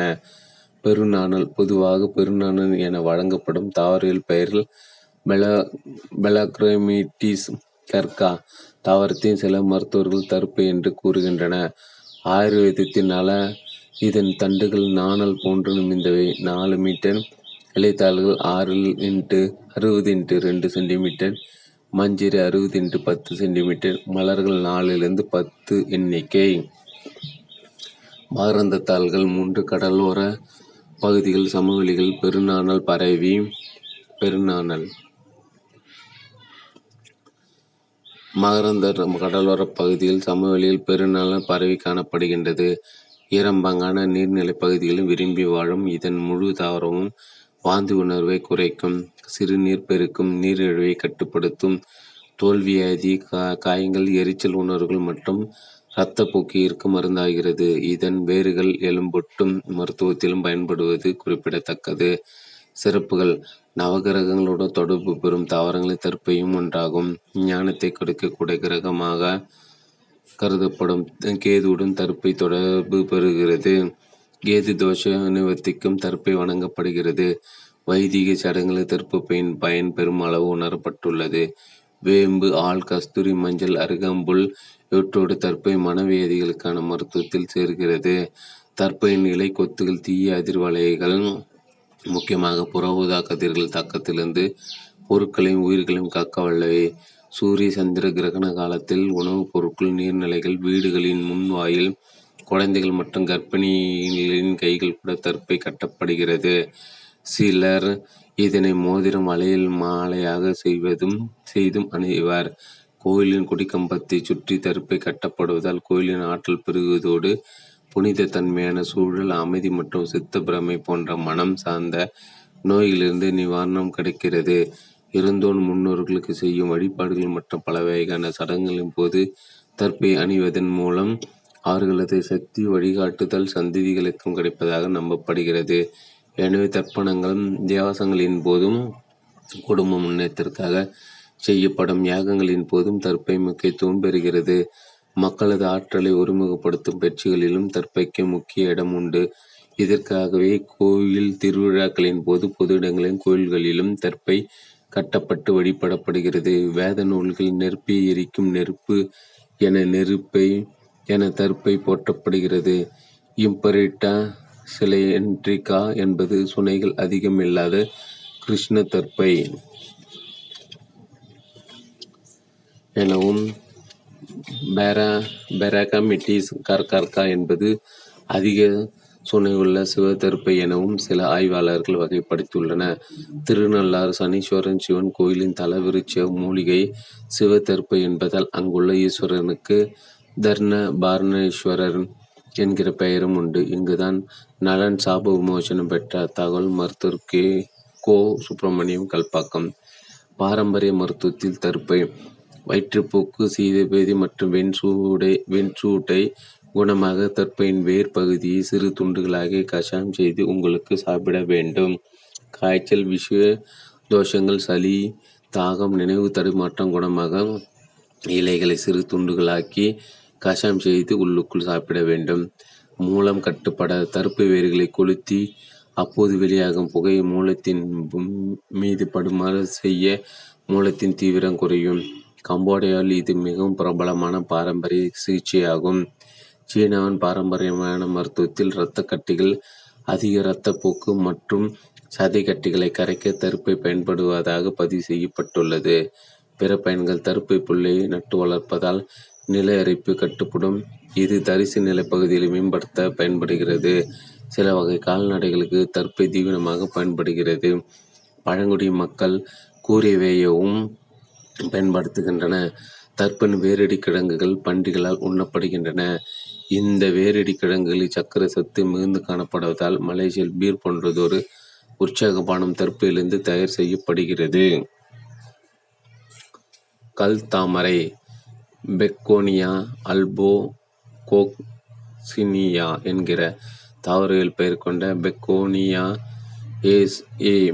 குடும்பமே தாவர தாவரமே கல்தாமரை என இனம் கண்டறியப்பட்டுள்ளது.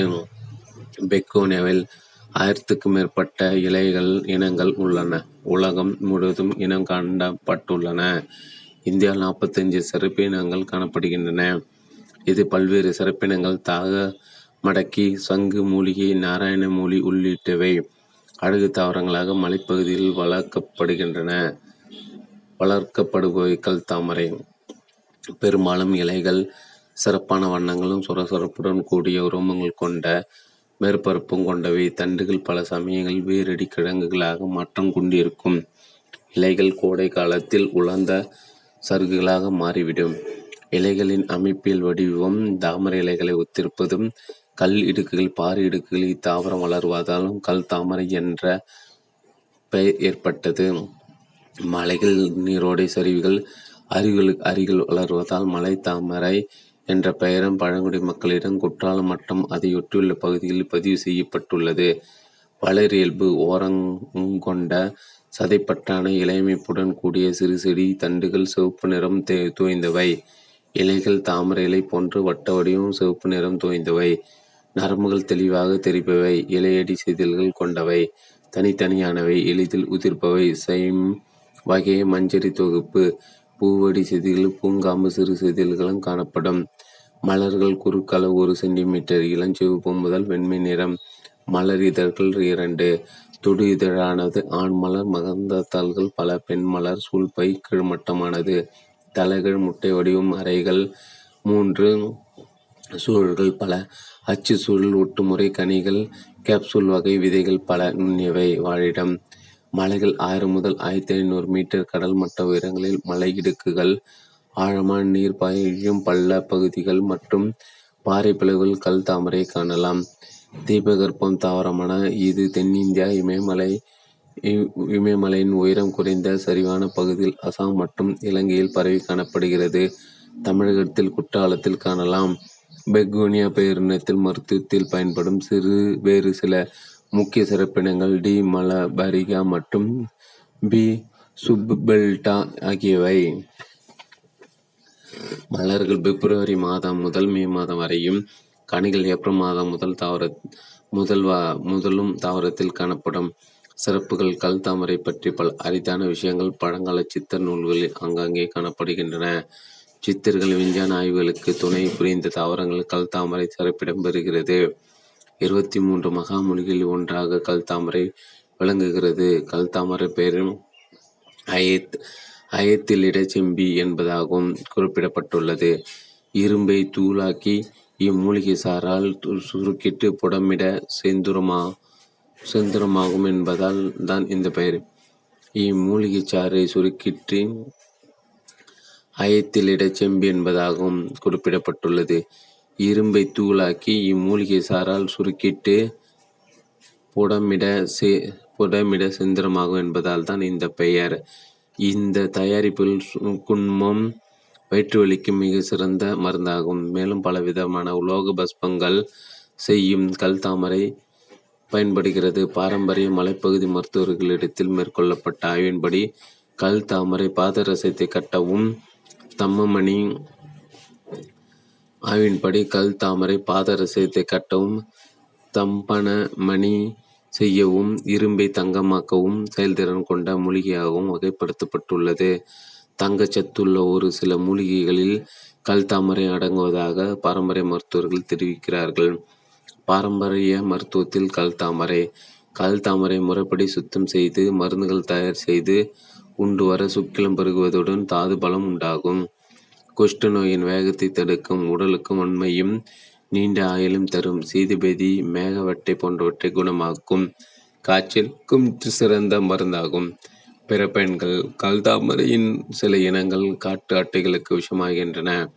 விஷத்தை முறிப்பதற்கான சிகிச்சையில் அசாம் மற்றும் இஷ்மி மலைப்பகுதி மக்கள் கல் பல்வேறு இனங்களை பயன்படுத்தி வருகின்றன பூர்ச்சீந்தியல் சீந்தியல் பூர்ச்சீந்தியல் மிக மிக சிறந்த காயகற்ப மூலிகைகளில் ஒன்றான பூர்ச்சீந்தியலின் தாவர பெயர் டிஸ்னோபோரா சினியசிஸ் பழைய தாவரவியல் பெயர்கள் டி. மலாபெரிகா டி. டொமெண்டா டோசா மற்றும் மென்சு பெர்மும் மலபெரிக்கம் ஆகியவை என்பதாகும்.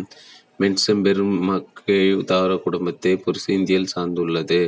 குறிப்பாக இலைகள் மற்றும் இலைக்காம்புகள் காணப்படும் உரோமங்கள் மூலமாக சாதாரண சிந்தியல் இனத்திலிருந்து தாவரவியல் பெயர் டிஸ்னோஸ்போரா கொடி ஃபோலியோ புற்சிந்தியல் பிரித்தறியப்படுகிறது.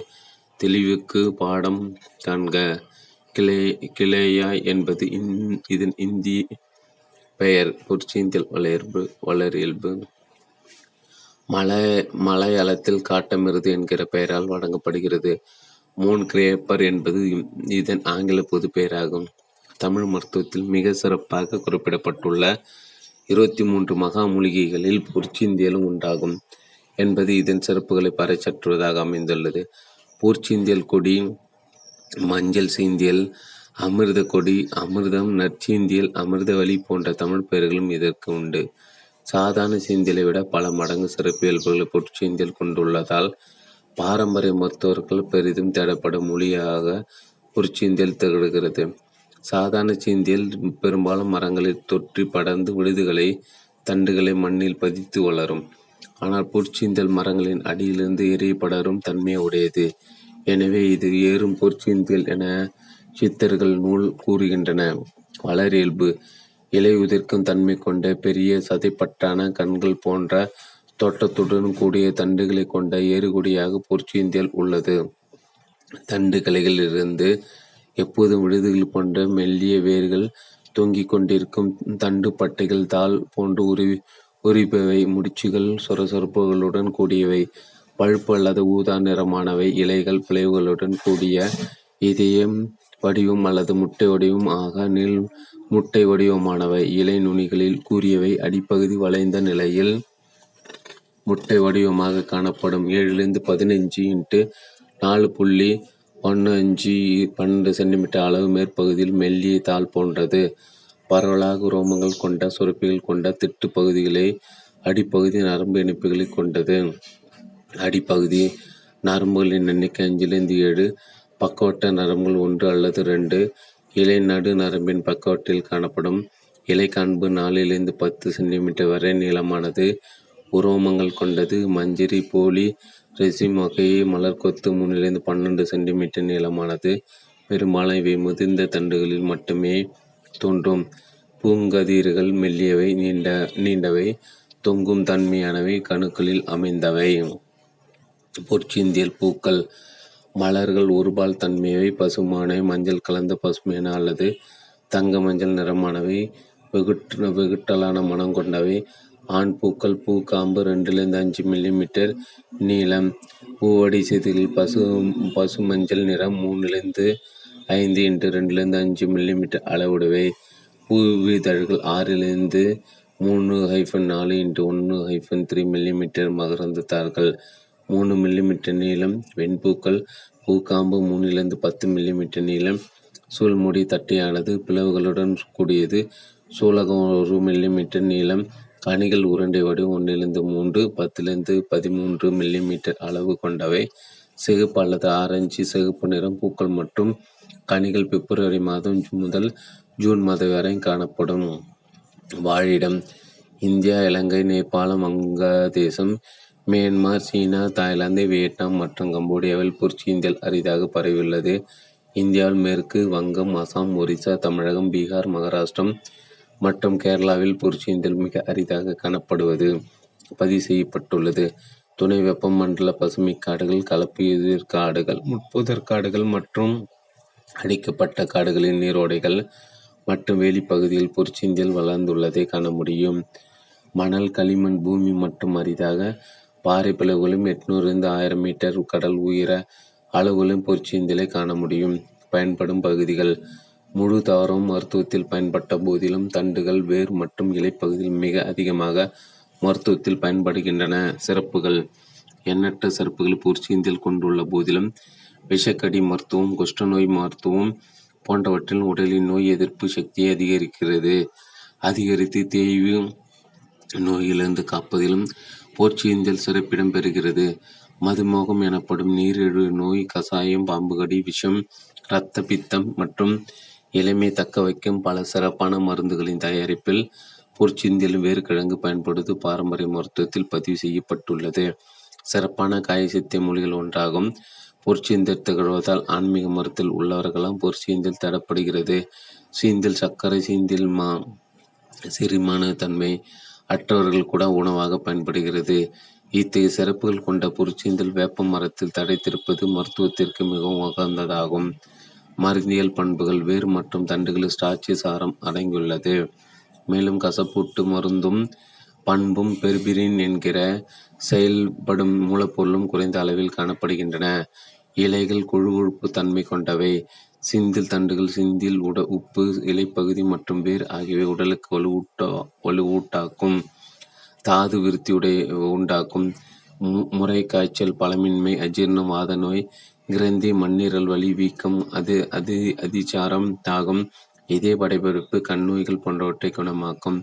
மேலும் தசை வளர்ச்சியும் ஞாபக சக்தியும் அதிகரித்து, இளமையில் ஏற்படும் உடல் தளர்ச்சியை மாற்றும் சிறப்புகளை பொற்சிந்தல் கொண்டு திகழ்கிறது. மருத்துவ பயன்கள் முறைக்காய்ச்சல், அஜீரணம், வாதநோய்கள் மற்றும் கிரந்தி கட்டுப்பட சிந்தில் தண்டு நான்கு அங்குல அளவாக எடுத்துக் கொண்டு சிறு சிறு துண்டுகளாக நறுக்கி ஒரு மீட்டர் நீரில் இட்டு இருநூறு மில்லி அளவாக சுண்டக் காய்ச்சி வடிகட்டி உள்ளுக்குக் கொடுக்க வேண்டும். தினம் மூன்று வேளைகள் வீதம் ஒரு வாரம் முதல் ஒரு மண்டலம் வரை தொடரலாம்.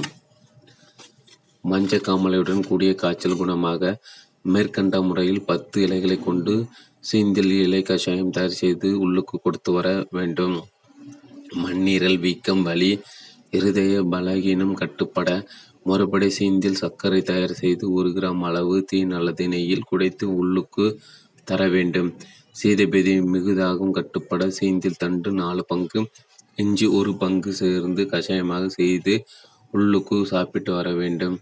சீந்தில் சர்க்கரையின் மகத்துவம் நன்றாக முற்றி சீந்தில் தண்டை உலர்த்தி சிறு துண்டுகளாக நறுக்கி இடித்து குளிர்ந்த நீரில் இட்டு பிசைந்து ஒரு நாள் ஊற வைக்க வேண்டும். பிறகு நீரை வடித்து வெயிலில் மூன்று மணி நேரம் வைக்க அடிப்பகுதியில் மாவு படியும்.